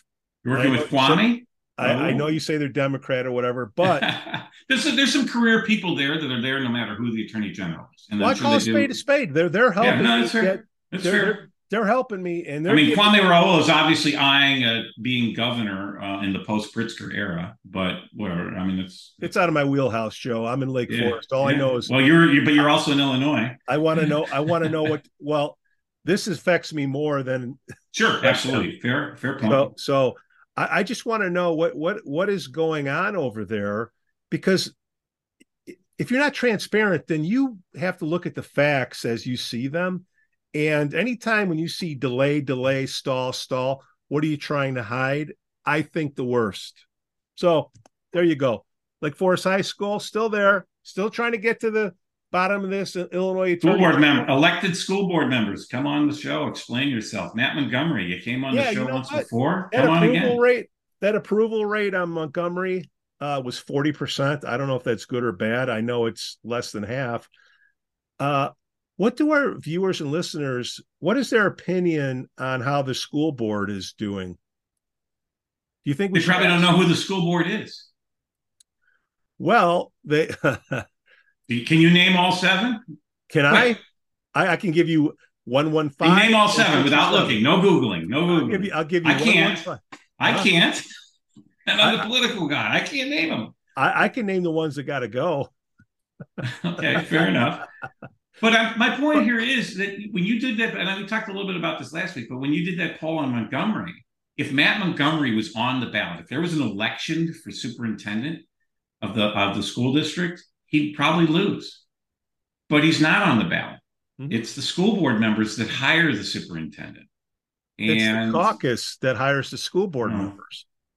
But isn't the, the caucus for the schools is a little different than the caucus for municipal government, because it, it, they have to take in Lake Bluff, and Lake Bluff skews a little more well, one fifteen, uh, to the left than Lake Forest. The school board for, I think there's two, a, two seats on one fifteen that are dedicated to Lake Bluff people. They have some kind of unwritten rule. Yeah, they have. A, it's all spelled out on the website. So I remember reading okay. when I first moved into Somebody town. Go read but... it. My, my point is, this is, I think once more people understand what's going on, because what I've seen with our Lake Forest, Lake Bluff News, when we simplify things and we put stuff in there, we get more people responding, say, wow, didn't know that. Didn't know that. Okay. If you want information, you can get it in a timely fashion from the high school. You don't have to uh, be delayed, because I think it's twice. If you try twice, people give up. That's, I think, what their game g- game is over there. But you don't you don't have to put up with this. And getting back to, okay, Montgomery, not good. Why? Because I don't think he was forthright with his plans on the one hundred six million dollars that's trying to turn into one hundred sixteen million dollars by getting a lump sum. We had the school board that was involved putting the process in place to get this guy. And then you have the caucus that put the school board together. So it all starts with a week from about today that if you don't like what's going on, you got to go do something, because right now there's very few people that are volunteering for this thing in this system. And there's not enough people putting in time for this. Now, I could be wrong. I'm a couple of years out of this thing, you know, being in the caucus, but you have people that want to fill their resume, and then you have people that want to, you know, do good. Okay. I don't crap. I don't give a crap about my resume. I care about going from point A to point B as quickly as possible. And if some people got get run over, they get run over, but the, the job is done. So now, do you like the school board? If you have kids in the high school, do you like how the high school, you voted on Montgomery, then do you know anything about the school board that is keeping an eye on Montgomery? Do you know that Montgomery sits in the middle of the school board? How do you feel about that? Should he be sitting in, in the middle of the school board, Joe? Just saying. Am, am I? If you, it, it is a different mentality in having served on both the school board and a municipal board. There is a different mentality in the uh, amongst school board members than there is amongst uh, municipal uh, council members. Um, I, I my four years as a municipal trustee were far better than my eight years on the school board. Now, I dealt with a teacher's strike. I dealt with all sorts of crazy uh, uh, yeah. stuff. We had we we went through superintendents like the Bears go through quarterbacks. But the uh, here's Rick. Rick saves the day. should, should we should we let him in, or should we? Sure, why not? We're a, we're a welcoming group. Maybe Prue will jump in in a few minutes. No. I'm on into the podcast room. We're all there's plenty of room. Hey, Come Rick, on, sit, sit on the red couch if you don't know how to work Zoom. Hey, Rick. yeah, zoom, zoom, zoom. We're.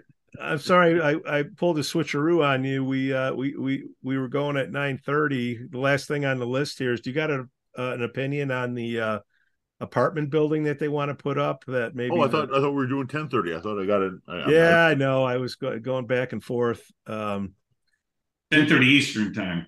Oh, okay. Oh, yeah, right. Okay. All right. Uh, let's no no no big whoop with me. Uh, yes, actually, I'm I'm kind of glad to see this proposal. Uh, this is a great idea. Uh, finally get a uh, uh, some use on that site, which has been empty. It was the Amoco station. It was many years ago. Uh, it was his last uh, use. It was a gas station. Was Did you truck. watch the? Uh, I watched uh, uh, uh, not the entire Plan Commission, but parts of it, and I watched all the audience comments. Uh, the two concerns that I, I heard out of that were uh, it's four stories. They, they want to put a luxury apartment building in that that looks like the Deer Path Inn. The, the design looks very nice. Mm-hmm. Hopefully they'll have the drinks that Pete uh, couldn't get at the Deer Path Inn that week he was there. Oh, that's right. But, uh, uh, but the it's four stories, and people were saying you wouldn't put a four-story building in on in East Lake Forest. Why would you put a four-story building in in West Lake Forest? I mean, I, I don't know what the feeling is on that. Um, is are there any buildings in town that are four stories high? I, I don't know what the precedent. Is um it? yeah probably oh, sorry the, over on Conway um at um the um, uh, near the tollway uh the office building the office park uh, yeah they're more, much that's more, a very different than area than than because there's people that live down the street in other in in houses and in condos there. There's nobody. So, I mean, like that's uh, that was one thing that that jumped out at me about it. I mean, yes, it, it's four stories, which is yes the high for a lot of these areas, but are there, I mean, the nearest residential neighbor is quite a long ways away. Uh, I don't know. There's that. Um, Do a Google Maps. Mar- I, I keep wanting to say Mar-a-Lago, but there's that street there that starts with an M, uh, and it's very narrow and stuff. And one one woman from, from that street came over and, and spoke at the meeting. And there were, look, this is what this is what this process is about.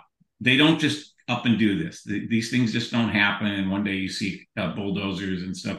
There's hearings, there's yes. deliberations. Uh, Kathy is going to go, and her and the, the city staff is going to go through this with a fine tooth comb.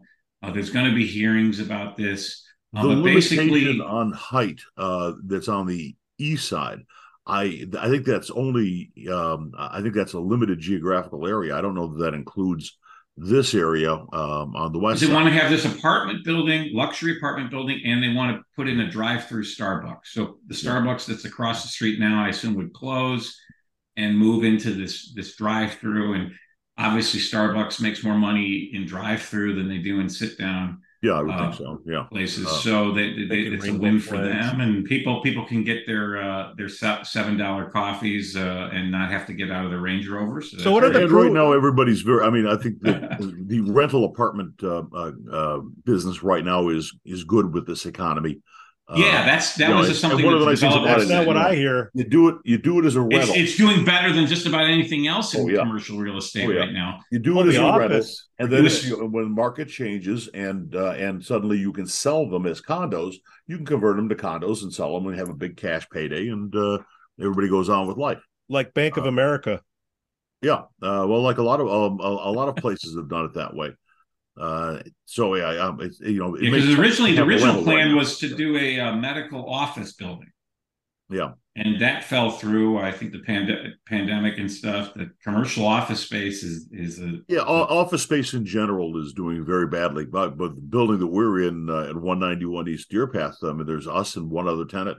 Uh, there's the- two. There's two areas of commercial real estate that are doing well right now, or, or development. That is a part luxury. Uh, upscale apartments and uh, warehousing freight, you know, these Amazon type things. I don't think anybody wants that here, an Amazon warehouse. Uh, uh, and I don't think it would fit. I don't think it would ever be considered. But those look at the Allstate no, would, headquarters it, that, that down in much, uh, North. It really but, wouldn't make much sense there just because, I mean, the tra- uh, the roads, you know, you got to yeah, walk into the road. And that's not being considered. So I don't want to yeah, send, right. send alarms or anything. But those are the two things in commercial that are what, doing. What, what do Prue blockers complain about on this thing? I don't, were the, I don't know if those were Prue blockers that came to the meeting, uh, Pete. I think those were just people that lived nearby that expressed some concerns. Let's hear it out. Uh, would you want a four-story no. building next to your house? I, no. I don't know. Maybe I would. Maybe I wouldn't care. I, no. I I have I, to see I mean, how I this plays you're, out. It's also a tight fit traffic-wise. If you were in a one-story building, then yeah, I, I don't think that uh, you, you would want somebody four stories next to you. Uh, on the other hand, it's uh, Waukegan Road. There is though. space between them, you know, if there is enough space. And, you know, if, if I, I really don't. I, I'd like to see a little bit more. About I don't think we said it at the beginning of this discussion, but it's Waukegan Road and Everett Road, and I believe it's the yeah. No, I know uh, we're east yeah. corner. It's like across from Sunset uh, Foods yeah. and stuff. And it is right now. It's an eyesore. There's no question. Oh, yeah, definitely, it looks, definitely an eyesore now. Yes, it right. is. Uh, and the right. city has wanted to develop it. When when I took the Lake Forest one oh one tour, the bus tour with Kathy, um, she we went right by it. She said the city very much wants to develop it. Um, I think the Dorfman article took her quote a little out of context, because if you watch her whole presentation, she says the city wants to develop it very badly, but, and then she went into the concerns about the parking spaces and stuff, because if it had been an office building, parking is not as crazy as a residential apartment building, because you have to have enough parking for the tenants as well as their guests. You've got this drive-through Starbucks happening with cars coming in and out. So I, I think this is the start of a process. It is not the final decision. Um, and let's see where it goes. Let's see what happens with it, how it plays itself out. I am sure that the political opportunists out there that want to do anything against the city um, will try to uh, leech on to these uh, concerned neighbors like they did, like uh, our, our friend, the former mayoral candidate did when she ran, uh, where she found every disaffected group in town to form Uh, what she thought would be a winning coalition, but it turns out it's not. And like I said, with all these development issues, the people that live next to it care very much, but you go two or three blocks away, nobody cares. And I think most people would be very happy to have a drive-through Starbucks uh, here in Lake Forest. The um, uh, what has there been any discussion of environmental issues? I mean, this was a gas station. Um, it's good. Good point. I, the I, gas station on the the lot on the east side, which was the former mobile station, we are constantly told is an ice. By the way, is an eyesore right across from the Deer Path Inn, uh, and we're constantly told that nothing can be done with this property because it was environmentally contaminated. Yeah. Why is this uh, former Amoco station uh, on the west side any different? Well, you former gas stations do get redeveloped, but they have yeah. to. They're usually redeveloped in things that are so commercially successful that you have the funds to do the remediation to, to get it done. You have to take the tanks out. You have to treat the soil. Well, but they also, the E P A they has also, some very specific guidelines there. The, the way that the Illinois uh, Department of, um, uh, I'm sorry, the the uh, Illinois I E P A, the uh, Illinois Environmental Protection Agency, uh, uh, analyzes and grants uh, uh, rights to uh, build on contaminated land. Is they have a system called TACO. Uh, and uh, what TACO does uh, is it creates uh, a tiered system uh, that you can use it for, if it's, it can still be contaminated, but you can use it for commercial purposes, but not for residential purposes. Uh, here, this is a, um, uh, well, obviously a, an apartment building, very much residential. Uh, I was just a little surprised to see that they were going to uh, develop that as a resident. You know, if you have it as an office building, in other words, Uh, there are more lenient on the amount of benzene uh, that can be in the soil yeah. than they are if it is being residential. Uh, well, I'm looking at the notes here. Last week we had the uh, Block the Box people have their court date, and it looks like there's going to be a ruling on uh, October twenty-fifth. So once that gets done, I bet that they're going to hatch their wagon onto this thing. Yeah, well, we'll we will find out. Uh, Opposition candidates often do. Things on the east side don't necessarily care about things on the west side. Yeah, west side I, sucks. Up yours. Well said. Well played, Joe. Well played. Hey, uh, Rick, what's going down in the Safety Act? We talked about it, but what's from a lawyer's Yeah, we're under. We're, we are underway, by the way. Uh, it did uh, start on Monday. Uh, the world has not fallen apart uh, so far. Um, and, and actually, bad burglaries on Green Bay Road, man. As a result of this is uh, that somebody got charged with murder uh, that might well have been able to um, uh, bail out before, but can't bail out now because uh, murder is not a uh, uh, is a required detention uh, charge. So it, you know, right. it's actually got some, one, at least one person. So Eric, Reinhardt's who, spokesman Rick Lesser has clarified the uh, Safety Act here. Yeah, yeah. we talked. We talked a little bit about this whole cashless, no cash bail, a, a few minutes ago. But um, uh, they're going to pay. They're going to hold up the cases that keep people in the jail. But as our guest last week said, there's going to be a lot of cases where the, the state or the the judge, whoever, doesn't have the bandwidth, and we're going to get people out on the street who then commit more serious crimes. And it, the, the message word. to yeah. criminals out there is, hey, I get it. I won't have to, I can commit this crime and I won't be in jail. Uh, there and are a number of especially offenses. in Cook and Lake counties, because they got woke state's attorneys that'll let me out. There are also um, uh, a lot of Uh, offenses which previously would have been bailed uh, and you would have had to post a bail, but instead all you do is sign your name at the police station and walk out. Uh, and that's those are the crimes in particular that I, I fear uh, will end up being committed, because uh, a lot of these are being done in the heat of the moment. Uh, and, uh, you know, that's not much of a break from the uh, uh, dispute when all they do is go to the police station, sign their name, and then be released. Uh, a lot of times people are going to go right back to whatever whatever uh, wrongs they were doing. Um, I, I, that's at least one of my fears. I did. Um, uh, I was in a meeting yesterday uh, with the Bar Association, uh, and one of our speakers was Eric Reinhardt. Uh, and Eric is uh, very much defending uh, the Safety Act. Uh, he believes that it is the right thing to do, uh, that previously uh, people have been discriminated against on the basis of whether they have money, Uh, which often relates to minority status, uh, and have been held in jail indefinitely um, and because they don't have the money for uh, bail, whereas um, uh, other people who do have the money for bail walk out the door. Um, you know, uh, that is uh, the justification uh, for this new law. Uh, whether the bad of the new law, potential bad of the new law, namely uh, uh, not detaining uh, uh, criminals, uh, will be outweighed by the new social justice uh, of no longer having minority people sit in jail while majority people uh, walk out the door, um, we're, we will see. Uh, and, uh, you know, it's a it's a bold experiment. Uh, Illinois is the only state that has done it. Illinois is very much on the forefront on this, uh, led by, um, you know, public officials like Eric. Uh, and he sincerely believes that they're doing the right thing. Um, I must say, by the way, I had another, uh, a second meeting with uh, Eric uh, uh, yesterday uh, at a place called Duffer's Pub. I don't know if you guys have heard of it. Um, but um, uh, he, he was uh, he was there and actually very helpful. Uh, we're on a committee together for the Lake County Bar Foundation, uh, and I tell you, Eric uh, has uh, was very helpful in the meeting yesterday. So uh, he's on my good side now. And more importantly, uh, he picked. Did up, you invite him on the show? He picked up the check and bought the and, and bought the nachos too. Oh, he's so, buying votes. My kind um, of guy, like any politician would. No, but is is is he coming? My, my, my love to be bought with nachos. Yeah, just. Did you invite him on the podcast? Uh, I, I did not. Uh, I was leaving him. Ah, uh, what about Schneider? I'm, I'm being I'm being nice. I'm you know I'm, you know. All right. I'll, I'll what about Schneider? We we don't actually breathe fire.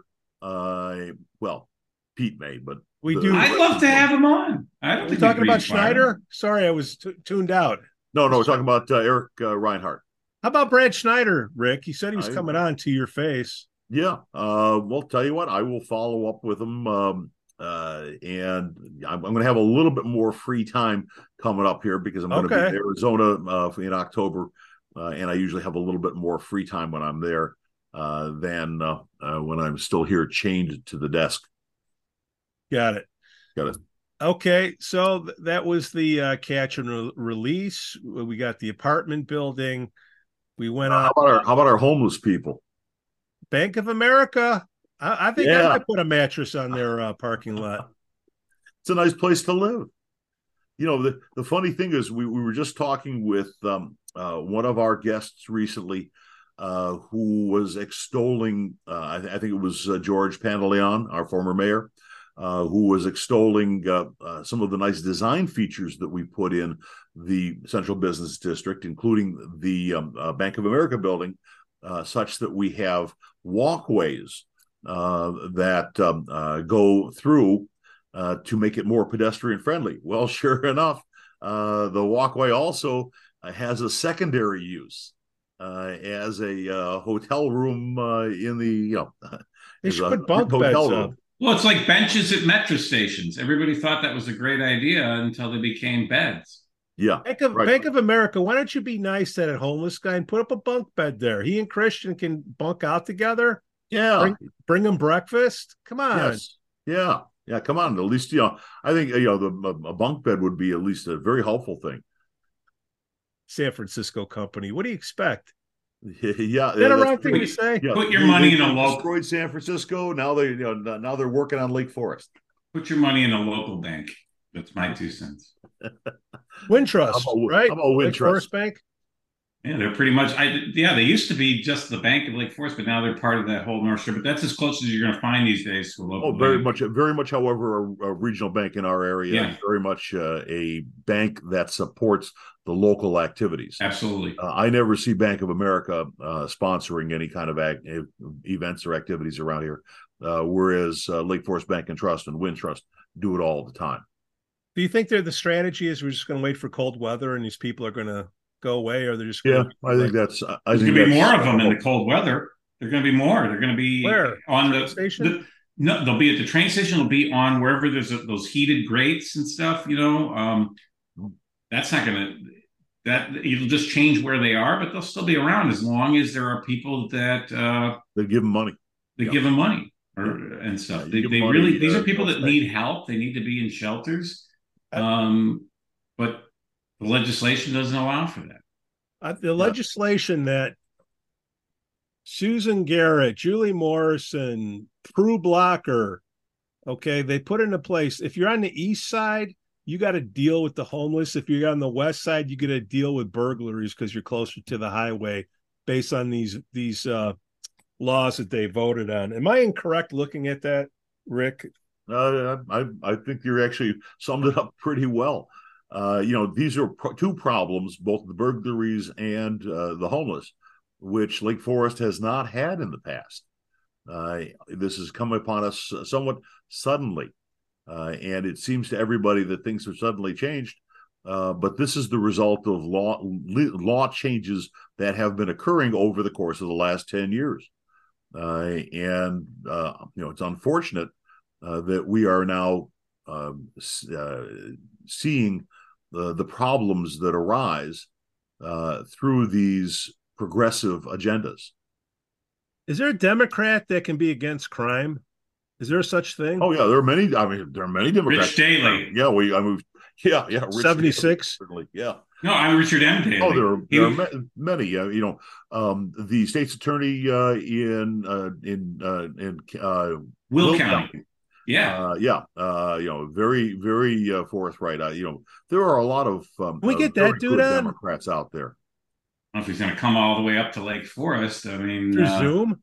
Well, it's Zoom. No, right? It's Zoom. This is, this is it, well, let me let me look into that one. I, I don't know him at all, uh, but I just we've, you, we've mentioned him a couple of times. Yeah, yeah, we have mentioned him several times. You're right, Joe. I think there's the Kank. I think the other one, the big there.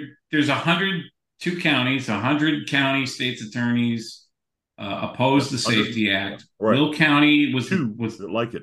But I'm thinking of who are the big Democrats, um, and I, I believe it's Will County and Kankakee County. Those are Democrats who are opposed to the Safety Act. So get them on. I'll tell you who's very much opposed to it uh, is the DuPage County State's Attorney. He is a Republican, and it's Bob Berlin, uh, and he's made it. He's been very tough on crime out there, and a couple times people have gone to DuPage, not realizing they crossed the county line from Cook, and they're in for a rude awakening because Bob Berlin don't don't play. He he he locks them up. Yeah, I, I will say um, uh, now Eric Reinhardt, um, our uh, Democratic state's attorney in Lake County, who does support the Safety Act, uh, has a lot of statistics uh, that he believes uh, show that uh, crime is not really increasing. Uh, and that we are, uh, uh, and that a lot of this worry about the Safety Act uh, is is not valid and is not justified. Um, Tell that to the people on Green Bay Road. Yeah, uh, yeah. That's, you see the latest uh, burglary attempt on Green Bay Road there. Yeah, yeah. I hate even calling it the Safety Act because I think a lot of people on Great the street, marketing. yeah, whoever the Pritzker guy that was that thought that up. Yeah, good, good work. Uh, who's good against work safety? Yeah, but it's really the ca- Mary Cole called it the Catch and Release Act. Yeah, which is and that's I think that's correct. That's what it is. And our guest last week, uh, you know, you, you talk to any law enforcement officer uh, when they're off the clock and and ha- can speak freely, or a retired law enforcement officer like we had last week. None of them support this. None. Well, yeah. Let's get some of them. They'll find they'll, and they'll prove me wrong. They'll find two guys that support it uh, somewhere or whatever. But I'm telling you, if you did a poll amongst law enforcement officers. Uh, a secret ballot of do you support the sa- the Safety Act? Or yeah, that's a no-brainer. That's a no-brainer. Unanimously against it, and they're all going to be voting for Mary Cole. I, in, in I I'm tired of waiting on Prue Blocker and Garrett and and Morris and all these people that put do these things that don't affect us to ten years down. W- waste of time. I, I think time will take care of them, themselves because this Democratic playbook. I don't I don't know how much longer can keep going. I think more people like uh, who's the treasurer, Joe, in uh, Lake County? Ali Kim is your Lake County treasurer. Yep. Mm-hmm. I, I keep pointing to her and even Vega. I think yep.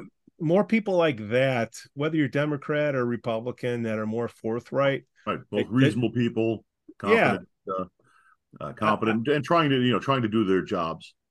Uh, that, but one of the problems I will tell you. Uh, and I ran into it uh, quite a bit, is that um, the progressives uh, have a very quick and easy answer to any time that anybody says anything um, um, about, you know, the, the policies that they are pushing, uh, which are harming uh, the social fabric of areas like Lake Forest and Highland Park. And, um, uh, and the answer is very simple. Uh, well, what about Trump? Uh, and I have had that that response given to me uh, thousands of times. Well, or Prue Beidler. And I say, what, what about, about Madigan? The there's no, and what there's about no Madigan? Who Madigan was there Madigan? For fifty years doing yes. far worse than yeah. what Donald Madigan Trump did. was, a, and and had much more, much more of a uh, of an effect on Illinois. Yeah, uh, than we pay higher Trump taxes today because had. of Mike Madigan and the people that supported Rick, him. Rick, but, but Rick, the problem bring it back. is the problem is that the people are focused on. One guy, Donald Trump. Yeah. Rick, no, Rick, he made he, that's his persona that you wanted. He wants you to be focused. Bring it back. Oh, to, yeah, bring it back what, to local guys. Wants. Bring it back yeah. to Prue Beidler's little announcement she made after five months of reflection. Rick, uh, instead of Trump, she says Pete Jansen spelled my name wrong. Did yes. you read that little thing that said? Yeah, that, you were uh, you were dark. I saw. Yes. Dark and you were dark. Well, so you know, part of the right now. I mean, I can see where she comes to that. Uh, yeah, you know, the dark background. Uh, but it's like they, they'll say, "Hey, Joe and I are in the light." You know? That no, but my point is, the playbook is they they put down the news source that it's wrong, that isn't transparent, yet they won't go on to to, to give their side of things.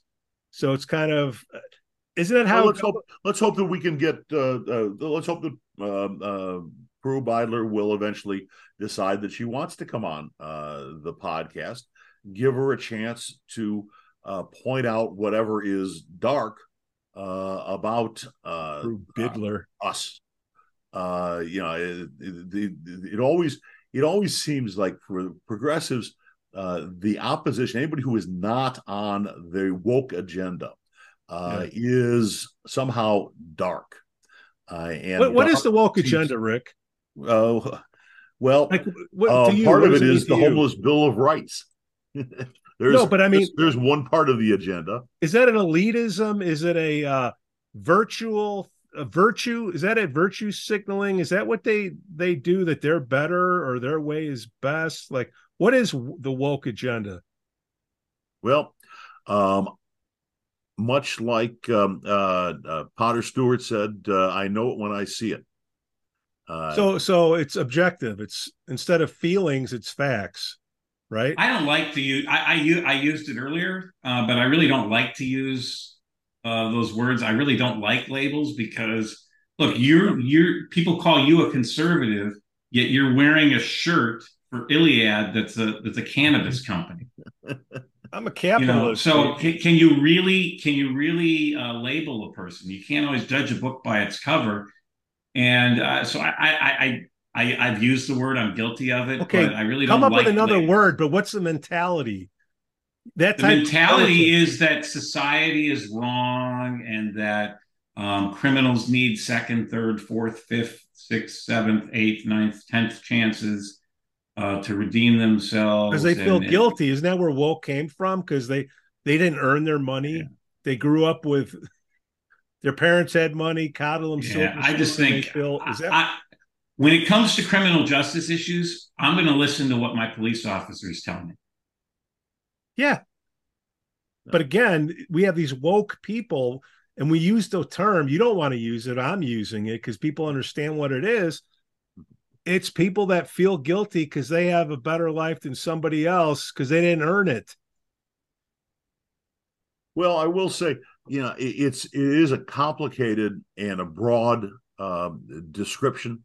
And yes, that's certainly, I think, is part of it. Uh, these are people Uh, oftentimes who uh, who did not have to, well, who had a lot of things given to them, uh, and therefore are grateful for that, and, and therefore also feel uh, sympathy for others who did not receive those benefits. And so you it's, know, it's not an unreasonable uh, or part of the uh... wrong attitude. But uh, on the other hand, uh, I, I think that it also leads to a lot of um, uh, Pollyannish, if I can use yet another. Uh, I have no idea what that means. Uh, Pollyannish, um, uh, being uh, uh, somewhat naive. Oh, uh, believe I, I know what Lucky Sperm Club means. yeah, uh, J- how about J B Pritzker, the uh, the king of the uh, the Lucky Sperm Club? he's he's he's living off his great grandparents' wealth, uh, if I understand the family tree there, right? Or he was born on third base and thinks he hit a triple. I mean, look, Ra- Bruce Rauner earned his money, right? Bruce Rauner yeah, grew yeah. up a, a middle-class yes. kid. He made a lot of mistakes as governor, no question. No. But he earned his money, whereas Pritzker, I think, inherited it from yeah. his grandparents. And th- there's yes. and there's nothing wrong with people inheriting money. I, I don't hey, man, it is what it is. I wish I, wish I was born or anything that. like that. I mean, you could say the Bush family. I'd be the biggest uh, liberal was, around. Was that. But, you know, there there is, uh, you know, Sam Walton's grandson is now the richest uh, resident of Illinois, and he's a big liberal. I mean, Sam Walton's Farmer. turning in his grave oh, as yeah, yeah. his, his grandson's like uh, political views. How many liberal farmers do you know? So basically, well, that's it. Well, you, you know, people- I mean, one one of the pro- I mean, and one of the problems that, that we were dealing with here is I, I think that a lot of people here. Uh, because they have homes and they have um, uh, uh, cars and they have uh, money, uh, that they look upon the homeless as being, uh, you know, there but for the grace of God go I. Uh, that I would be in that situation if if not if I didn't have this in, uh, wealth or money that I had received and the benefits that I'd had, um, which is the, the woke folk uh, are now describing as being. Um, Uh, as, as being uh, privilege. Um, but I will tell you, I think there are a lot of reasons for, you know, there's a there's a, probably a million homeless people in this country. I mean, I, I did see, I did look it up, and um, uh, the uh, census was able to identify a little over half a million uh, in twenty twenty. Uh, you know, if you if the census found half a million, I'm guessing there's at least a million out there.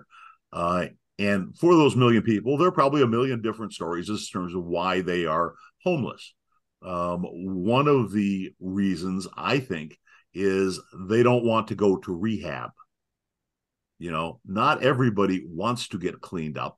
Uh, there are people who are perfectly happy uh, getting drunk and yeah. doing drugs all day uh, and hanging out on the park bench. Uh, I, you know, I, I'm, you know, I'm, I'm sorry to let people know that, but there are people who are perfectly. But Rick, happy you know, what you know, we part. had, we had as a, we had as a guest on a few months ago now, uh, the guys from Christchurch and Mayor Rockingham from North Chicago, yes, talking about um, their program, Renew Communities, it builds homes and stuff. And my thought, because the liberals will then say to people like us, "Oh, you don't care, you're insensitive, and, and you don't appreciate what you have," and all that. And I say nonsense. I I point to programs like Renew Communities over at Christchurch here in Lake Forest And that's what, what they're doing. And what I, my philosophy has always been is I don't believe in handouts. I believe in a hand up. Okay. I'll help someone move up. If you, I'll help you. If, if you're going to work, I'll help you find the job. If you're going to do the job, I'll help you learn stuff. I, what's that parable? Uh, it's better to teach someone to, to fish than to catch the fish for them. That's my philosophy on this. And there's I, nothing I, more I addictive. The walk on that. I there's nothing the more. The walk there's nothing more addictive than getting a handout. So these people that grew up, that got a handout, whether it's the Lucky Sperm Club, or whatever, they got the money easy. They have no problems, you know, giving the money easy. Or someone that married into a big lumber company company family. But I'm saying these small business owners that work their way up, you notice that they're not woke. Because I'll tell you what, nobody gave Mary anything. Yeah. You know, you know the Mary. Yeah, no, I, I, right. I, I so, know, so don't look at me. I started out dead broke. I mean, I was, right, yeah, I got so, out of, when I got out of uh, law school, other than loans, that's all I had. Yeah. So people that go through that, and then they see people that aren't going through that, call it work ethic or, or, or whatever. That's the issue that we have. And the handout, we want to help people, but we want to see an end result to it, because just giving the money, that doesn't correct anything. Like you say, put the signs up, right, Rick? Like in Arizona, yes, yes. Say, you know what? Don't yeah. give it to this guy. Give it to P A D S. Hey, P A D S, come on. You told me four times you're going to reach out and come on, bupkis. Give it to P A D S so they can deal with this guy. Hey, Bank of America, get this guy off your property or put up a bunk bed, okay? Fill up your parking lot with a tent and bunk beds, okay? We want to see an end result to this, right? We we we want to see it fixed. We don't want it to perpetuate and turn it into San Francisco, where Bank of America is from. That's all. Yeah. That's my point. Mm-hmm. Anybody got anything else? Is there anybody in Lake Forest we didn't piss off? Raise your hand. No, I got a couple. I got a couple. I think we got all. I think we got everybody. I got a couple things. Uh, I, I got an email from one of our uh, uh, oh, viewers or listeners. Yeah, and it was, I won't say it, Brian um, pointed out, with all the heavy rains we've been having, that we really do need the turf. He he forwarded me an email from the soccer uh, thing where all the games had been canceled, and he said this turf field can't come soon enough. Mm-hmm. Um, so he wanted to point that out. And shout out to uh, Brian. Yeah. Uh, and then, uh, how come I see all the, by the way, how come I see all the, the professional, the N F L players and the Players Association is objecting to turf? They hate turf. I, you know, well, they're saying, uh, Aaron Rodgers got hurt because of it, right? On yeah, the, exactly. The, right. I don't know. That's I don't know latest, enough. He's Nick the latest you played, you, of the turf. We got the athlete here in Pete. Uh, I, what, what's your take on the turf? On the yeah, other hand, it is grass. Aaron Rodgers. So you it's want okay. grass. I said that from the beginning. You want grass. You want grass. Iliad grass? Nick Nick Chubb's knee. Is that, is that back to Iliad? Uh, is that a, you know, a commercial for Iliad? No, but in this climate, to keep it up, unless, look, Las Vegas, they, okay, the Raiders, their turf goes in and out, okay? They have the money to do that, okay? Sure. In this climate, it's it's either you take a sedent- sedentary, what's the word, Joe? Sedentary. Thank you. You take approach to things where, you know, all right, fine, the kids won't play. We'll just cancel everything and we'll, you know, play on grass. Or you put it in the turf and you let the kids play. So th- in this climate, you have to do that. It's just. It- right. So, yeah. Uh, the other thing, a couple other quick things. Uh, Lake Forest Scouts uh, won in triple overtime against Libertyville. So shout out to the Scouts. Shout out. And we're going to put a little clip here from Johnny Kerr. Johnny Kerr, great analysis of the game. Hey, Pete, how are you? I couldn't let another day go by without talking to you, man. I had you on the line. I had you. Wow. You know, well, with, with introduction like that, I mean, I guess I got some good content here, huh? My, my hope was to talk about, you know, the three overtime win. I want to talk about the article you wrote last year regarding the scouts. You're more knowledgeable. You go to more games. If I'm the smartest guy in the room, I leave the room. So I need people that knows knows more, more than me. You know what I mean, John? I had Scoo Walker on the show, and when we started getting into things talking about the school, you know, he, he had to do other things.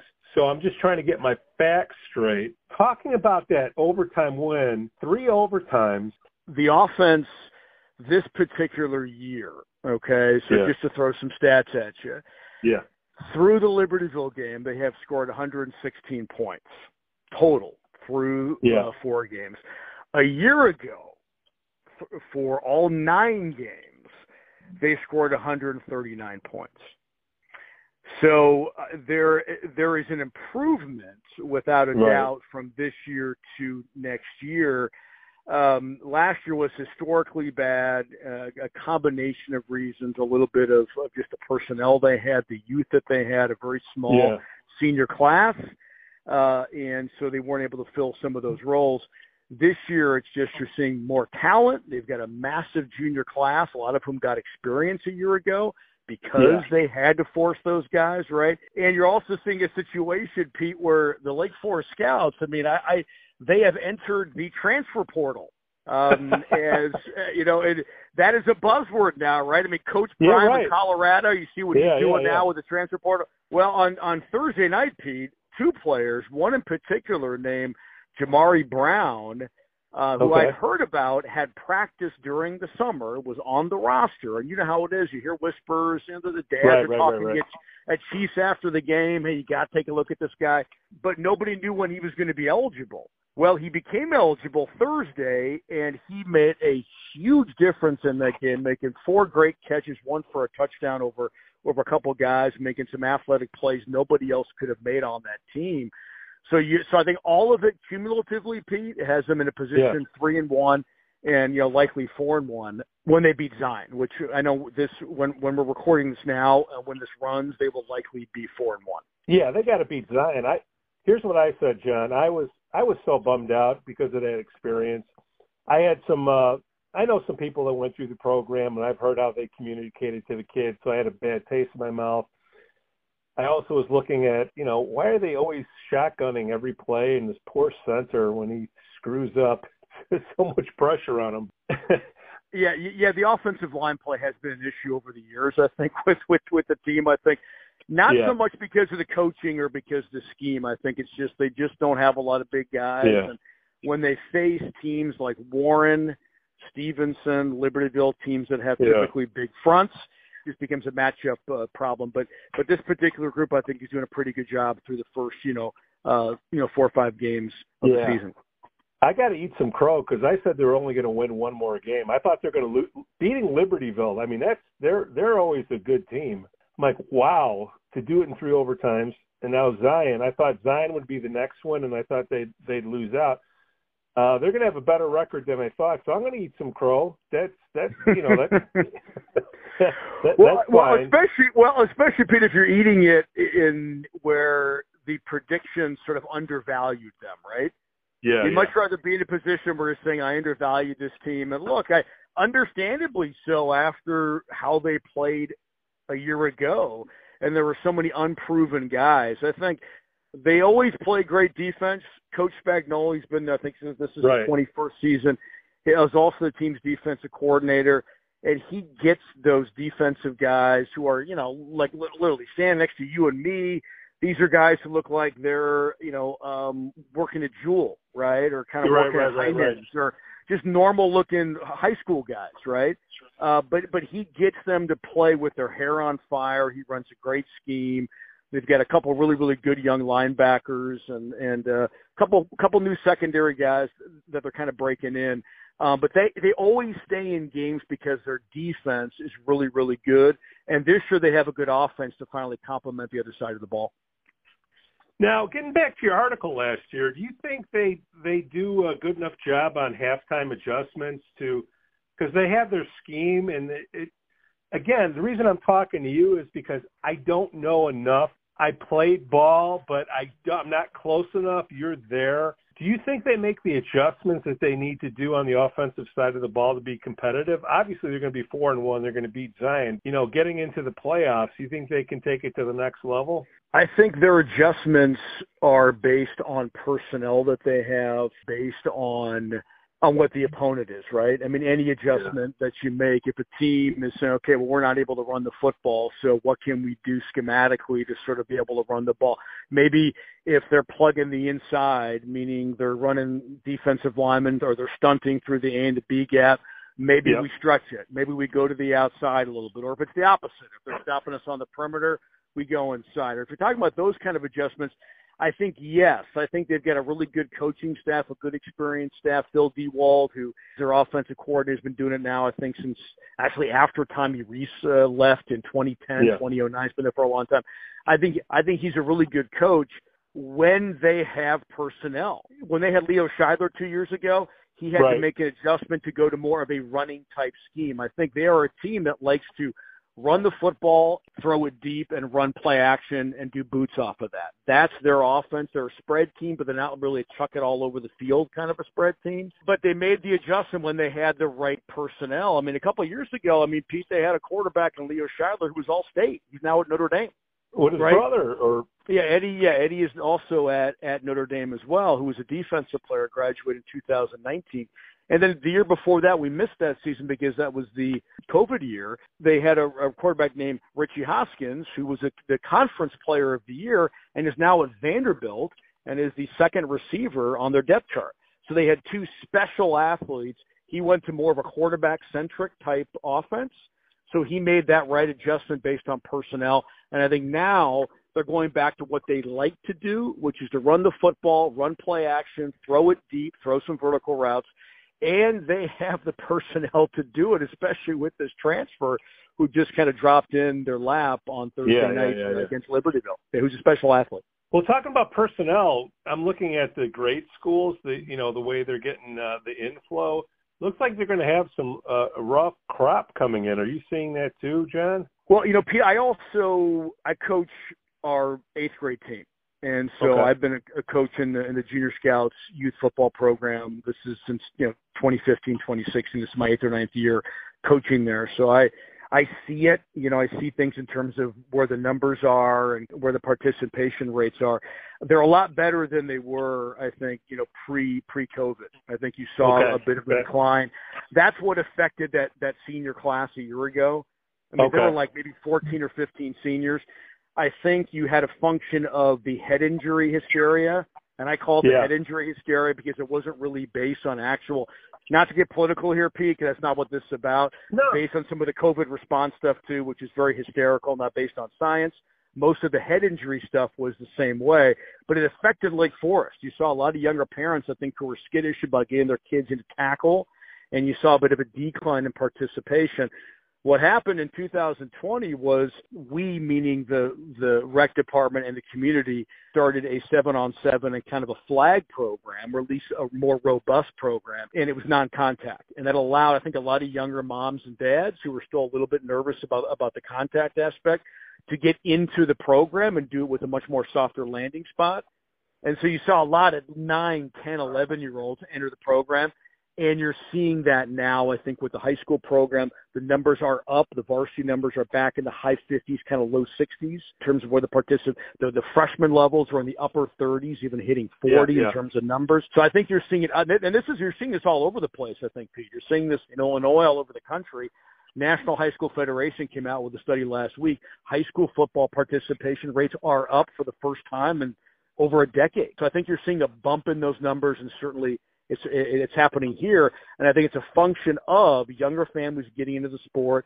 It's being taught better. We as coaches, we all have to be certified. We all have to go through this whole process to actually educate ourselves about safety.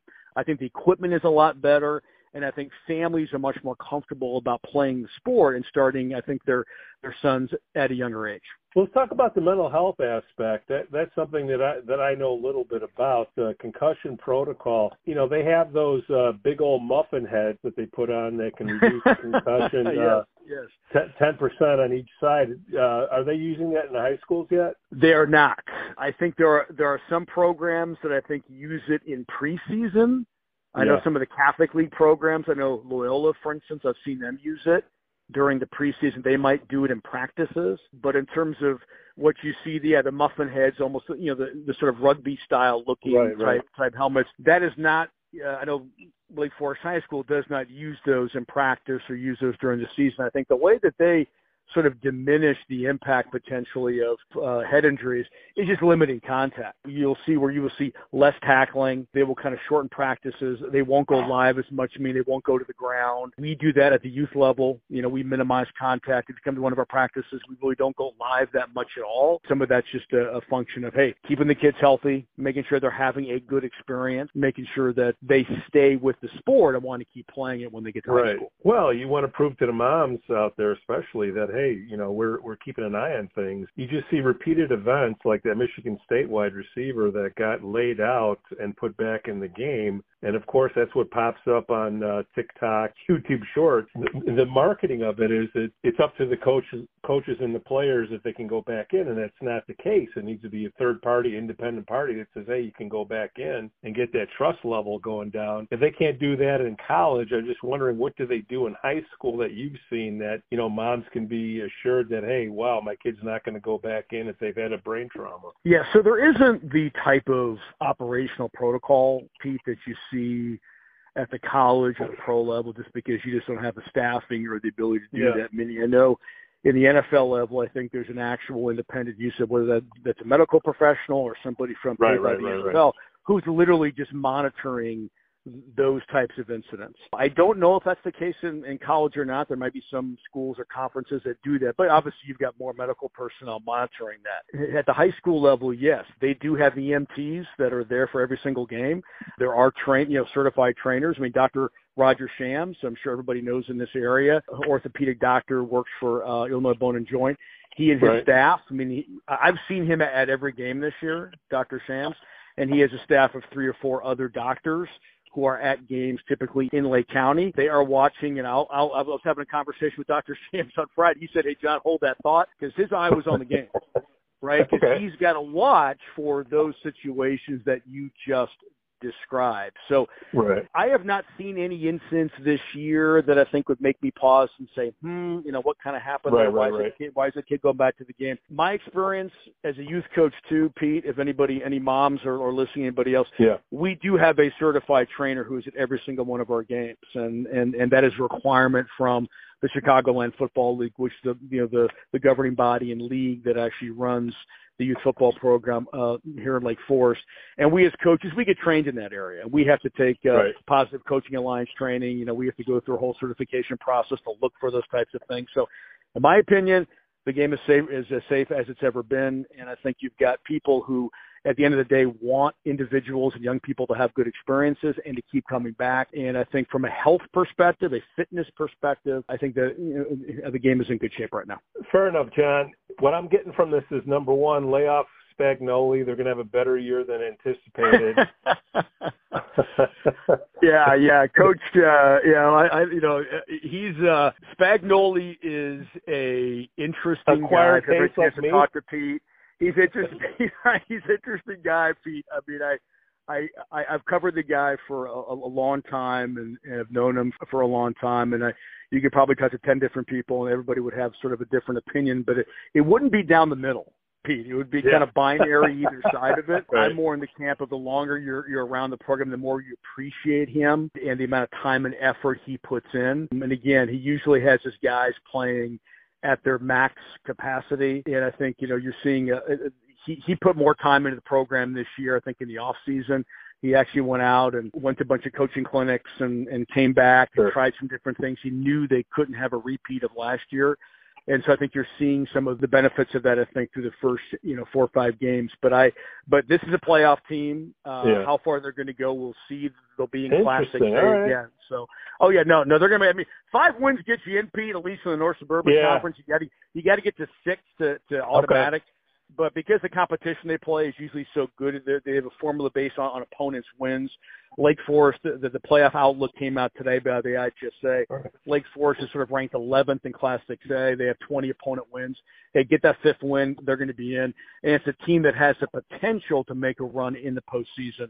uh, just kind of based on what we've seen, I think, through the first half of the season. My attitude is changing. Uh, I have Good. There mind. You go. Mental health. Come on, Pete. Turn Mental it around. Health, right. But you're also doing a one eighty yourself based on the article you did last year that I, that I, that I read over. You know, what's changed from that article that, you know, the our article I'm talking yes, about. Course. You're pretty critical. What What's changed in your opinion? Well, I mean, nothing's really changed in terms of what I wrote in the article. I still believe, you know, the, the sort of tenets and the, and the steps that I wrote there. So what's what's changed a little bit is, is I mean, obviously time. I wrote that back in November or December of, of last year, and now we've got, right. you know, four or five games of twenty twenty-three. So we've seen, you know, it, I mean, you can believe, but now we have evidence, right, to sort of back yeah. up some of that. When uh, I still believe if if if you're looking at, at, at you know, picking nits, right, or things to sort yeah, of pick yeah. within the program, I still think that it's it's a program that is not as offensively oriented as it should be. And what I mean by that is they are a, I'm trying to think of the, the, the way to phrase this, is it's a program that thinks that it can win with defense. And if the offense comes around, great, right? If we win, if, if, if we're successful, it's going to be because our defense is going to be, is going to be great. We're going to get takeaways and we're, yeah, gonna, and we're yeah. going to figure things out on offense. And it doesn't encourage, let's just say, innovation in that area. Meaning even in the off season, guys going out, working with personal coaches, getting private training, those types of things. I think it's a program that prefers to say, hey, we believe in what we do. You should be with us. I'm somebody who thinks that, hey, if you want your, your, your, your son or daughter to succeed in anything, you need as many positive influences in their life as possible. Go and, and if you can afford it, go get private right. coaching, go get private training, do what you can. And then, and then you can work that into the system and the culture of your high school team. And I still think that they don't necessarily encourage outside ideas. So it's a bit yeah. insular in that area. And so that, that to me is, is one. And, and there are some things that they do kind of personnel wise, even this year, which I think validates argument, but I think they've, but they've made some steps, I think, in this off season. And again, talent overrides everything. And if you have talent, and, and they do and they do this year uh, at some key positions, uh, you, can, it, you it, can overcome that. It makes a difference, yeah. I mean, but it's still it's still a defensive. Again, look, this is a Pete. We know Lake Forest, and we know these kids go home and they have every privilege, and they're driving. I mean, it's, yeah. I mean, you can pull pull into West Campus tonight after practice. There'll be four or five guys pulling out of there in their dad's Tesla, right? Okay, so right. And, and I don't think that's the case. You know, fifteen miles up the road. Right? Yet Spagnoli gets his guys to play with an urgency that that beguiles sort of the comfort that they live in. That's the, that's the best way that I can yeah. say that. They come, you know, come to the Zion game, come to one of these games this year. I think there's only only four home games this year. Yeah. But there's an intensity and sort of a blue-collar mentality, workman-like way that this defense especially plays, the unit plays, that just is sort of in conflict with, you know, the type of lifestyle that these yeah, right, you know, right. many of these young men have, right, and the privileges that they have on a on a day-to-day basis. It's like the first time in their life where, you know, somebody's telling them no. You know, this is not acceptable, right? So I, I, yeah, I, I, I think so. That. Yeah, yeah, for sure, for sure. I think it also. Uh, I think there's a there, there's a sense of accountability you have to have right, right, when you're part of right. an organization, and they learn that hey, my if I don't do my job, that affects you know the yeah. guy next to me. Well, John, I, I'll I'll let it go there. I appreciate you spending the time with me. I would love if, if it's possible, if it's just the phone, or if we could do Zoom, uh, you know, a little recap on the game because I have changed based on what I've been harping like the last month or so. On the team and talking to you, I'm going to change my attitude. I'll watch the game, see if I see something different. Would you like to get together and, you know, have a little segment, just say, you know, what's going on in Lake, not just football, but uh, you cover all the other sports too, right? No, I'm primarily football, you know, now, you know, Pete, you know, back when I was days when I was a full-time sports writer, yeah, yeah. I covered a lot of different sports now. I just, you know, I do uh, – a newsletter for the Scouts football team. That's kind of an independent thing that I, I started uh, a few years ago. It's just kind of a fun, fun side project. But, but yeah, look, I'm open to having, you know, conversations about all sorts of stuff. You know, this okay. is podcasting's an awesome form of, you know, communication. And I, you know, I still do write a, you know, I've got a, a, a weekly yeah, column that I do, how do, you how know, do we, newsletter. How do we get a hold so, of your yeah. content? How do we get a hold of your content, John? Yeah, for sure. You get. I mean, if, again, if you want, if you want Scouts football, it's you can go to uh, scouts football dot you know, substack dot com. That's scouts football dot substack dot com. Many people listening, have, I'm sure you subscribe to other writers on the yeah, on yeah. the uh, platform uh, Substack. So I have a Substack for Scouts Football. I also have a have a newsletter where I do, um, you know, not as much as I as I did back during, you know, the uh, kind of COVID hysteria stuff from, right, from right. two thousand twenty to two thousand twenty-two. But I still have a weekly column where I write about politics, you know, write about sports, you know, write about, you know, wait, you write about politics? More. You can't do that in Lake Forest. Well, not local politics. Uh, you okay, know, all right. Yeah, I don't. Yeah, I know. I don't. I, I kind of. I don't. I don't. I don't. Look, although it, it, some, it does translate sometimes to uh, local, but it's not a Lake Forest centric yeah, uh, yeah. newsletter. It's just more what's happening in the state and what's happening, you know, kind of nationally. But there, you can just go to kerr dot substack dot com. That's my last name, K E R R. Okay. substack dot com. Subscribe there. It's all free. So just type in your, you know, email address. You can get on the list and. Uh, You are subscribed, but yeah, if you want, I'm, I'm happy to hop on and talk about all, you know, yeah, well, football. We can talk about what's going on and other other current events for sure. Well, I'll tell you what. For the next time you come on, I'm going to leave you with this thought. I've had a few listeners and viewers send me emails and texts. People are worried about uh, the high schools trying to get rid of the Scouts name. Have you heard that? Oh, I have heard rumblings about this for years, you know, Pete. Like this is, yeah. I mean, this is sort of, and it seems like this is an interminable. Or a, a endless debate amongst, you know, folks in, in the community. I think now, certainly because of social media and those platforms, right. uh, it makes it more more urgent. But uh, but yes, I think there you, is you ever, uh, okay. um, a I, movement I, towards it, and we can certainly have that conversation. Yep. Yeah, yeah. Well, well, we'll put it out there. Let's let the you know the, the listeners and viewers uh, digest that. John, I would love to have see your smiling face next week if we could. Yeah, you know, Pete, let's uh, uh, happy to hop on. And, and he said, normally I'm kind of at home again. I had to, had to leave today for an outside appointment. Yeah. But, um, um, but but yeah, normally I kind of work from home and I'm in the home office like you know, okay. all the all the thousands of remote workers that are listening on your audience, right? So that, that are part of your audience. But but yeah, let's kind of hook up and ping me or something after this call and let's you know schedule time. A- a- absolutely. Chat, hopefully sometime next week. All right, John, you talked me off the ledge. Go Scouts. I'm the biggest two-faced hypocrite that there is. It's, it's homecoming, Pete. Come on now. John, I'll get this out as soon as possible, my friend. Thank you. And they're playing Zion, Pete, so nothing to worry about this week. You know they're Zion because they're all glowing like uh, the Simpsons. On that note, I think I'm going to hang up here, Pete. So all right, goodbye. The team and got we're, we're we're recording this show on Wednesday. Friday night, so, and we drop the show usually Saturday mornings, but Friday night is homecoming against Zion Benton. Uh, let's beat the Z Bs. Uh, Jeff Urso uh, will have the brats all warmed and ready to go uh, for it. So obviously by the time the show airs, if it drops on Saturday, everyone will know the results. Uh, hey, I'm glad. To see I hope is- I hope the scout the Scouts are three and one. So isn't it good to see all of the uh, all, all of the paintings on the uh, businesses in the Central Business District? That's very cool. The high school kids. I mean, I love very that. Very cool. I think, I think everybody loves that. Everybody. And the flags that they put up downtown and stuff. That yeah. was a, my wife loves she because we've never we've lived in a bunch of several different places, not a bunch, but we this is the first community we've ever lived in that there is such spirit in the community of the windows, the flags, and stuff. So that's awesome. That's one and of the great things please, about Lake and Forest. Please, folks, let's not be judgmental over the paintings that the high school uh, kids club on the business of all the Whatever, I mean, silly. Uh, Is that still going thing. on? That one club? Wow! Did they let that club put that up? That woke club?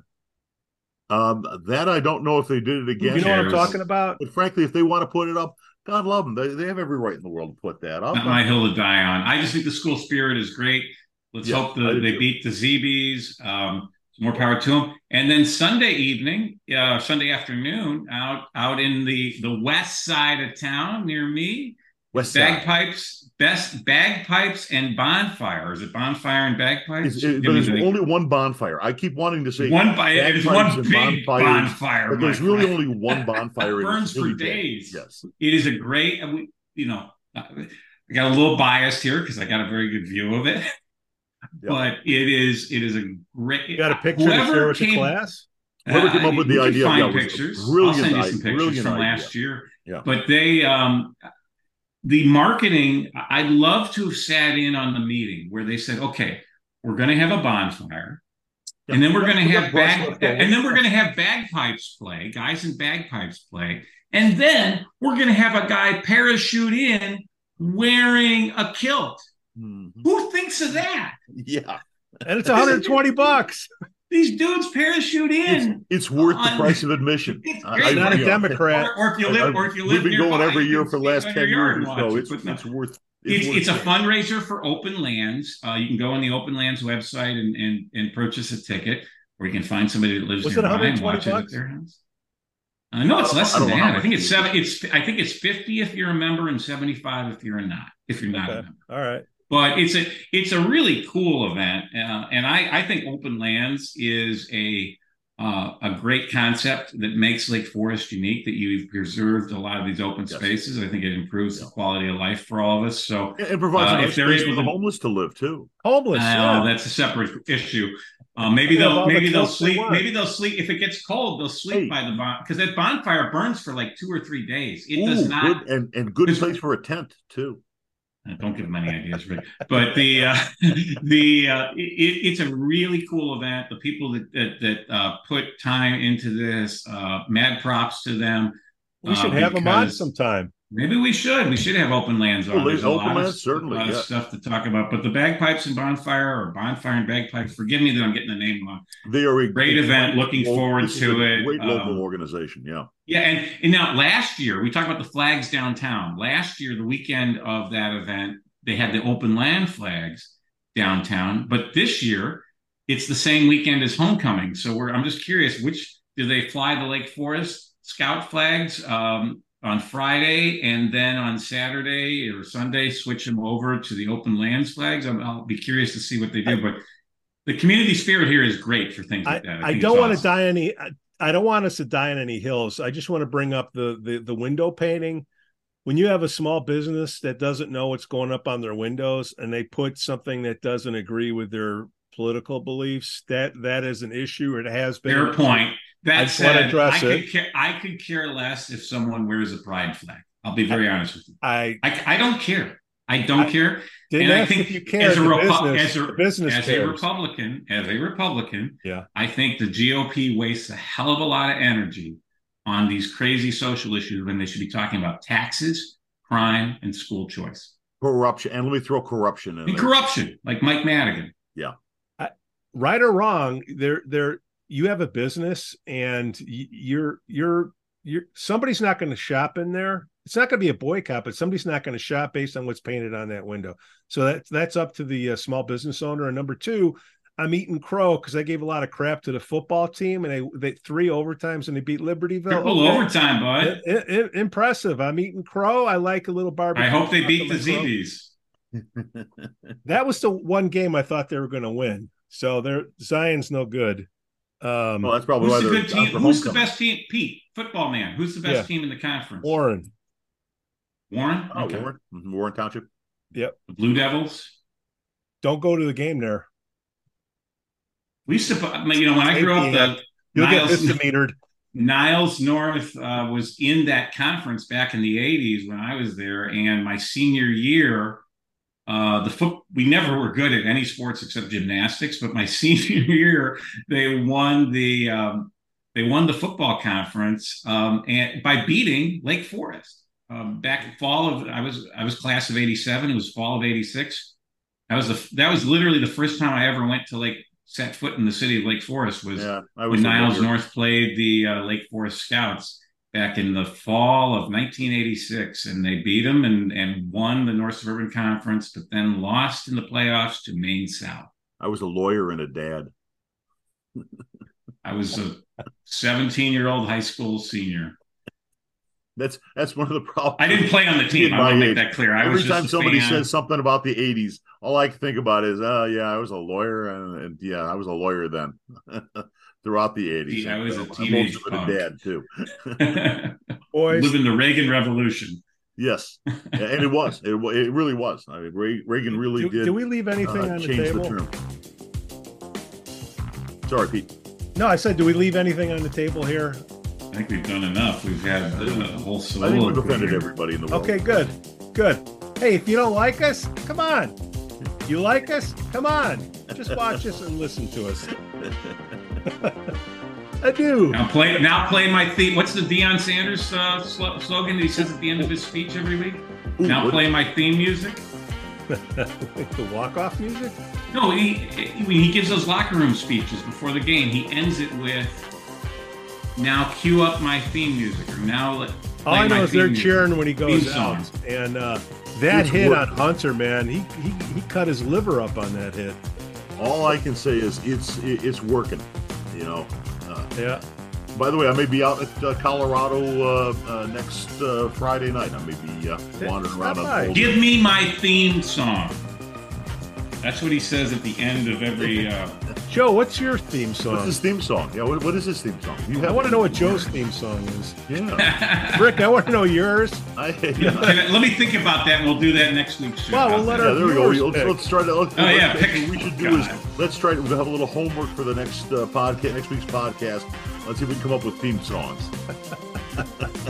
That's when we really need guests, when we're sitting here trying to figure out what our My, theme song mine is. Mine is the Rainbow Connection. The Lake Forest Podcast is supported by viewers, listeners, and businesses just like you. Looking for the best pool supplies? Look no further than Doheny's Pool Supplies. With a history dating back to nineteen sixty-seven, this family-owned business offers everything families need to keep their pools clean and sparkling, from chemicals to equipment. Plus, customers enjoy free shipping on all orders. Visit Doheny's Pool Supplies today at doheny dot com, D O H E N Y dot com, to learn more. Forest Bluff Real Estate Team serves Illinois, Wisconsin, Lake Forest, and Lake Bluff. John Josephitis, Laura Lee Van Fleet, and of course, Michelle Parnell. Get a free market analysis now at forest bluff real estate dot com. For the best cannabis in the world, look no further than Iliad Epic Grow. Owned by Lake Bluff's own Rich Ruzich, they are a cannabis cultivation center focusing on hard-to-find small batch products that will delight both the occasional user and ganja. When visiting Michigan, ask for it by name. Epic products, exceptional process. For more information, email info at iliad grow dot com. Havey Communications has been helping first responders arrive safely since nineteen eighty-three. It's owned by Lake Forest's own Mike Havey. Check them out at havey communications dot com. Are you looking for beer, wings, and swings in Lake Forest? Well, check out Duffer's Pub and their state-of-the-art golf simulators. This primo setup is the perfect place for your next corporate event. Yes, let your boss win. And of course, all the games will be on the T V, and you'll never go hungry because the za and wings are scrumptious. Go to Duffer's Pub on Western Avenue now. We'd also like to say we're thankful for our Patreon supporters, Otto, John C., Helen, and Herrick.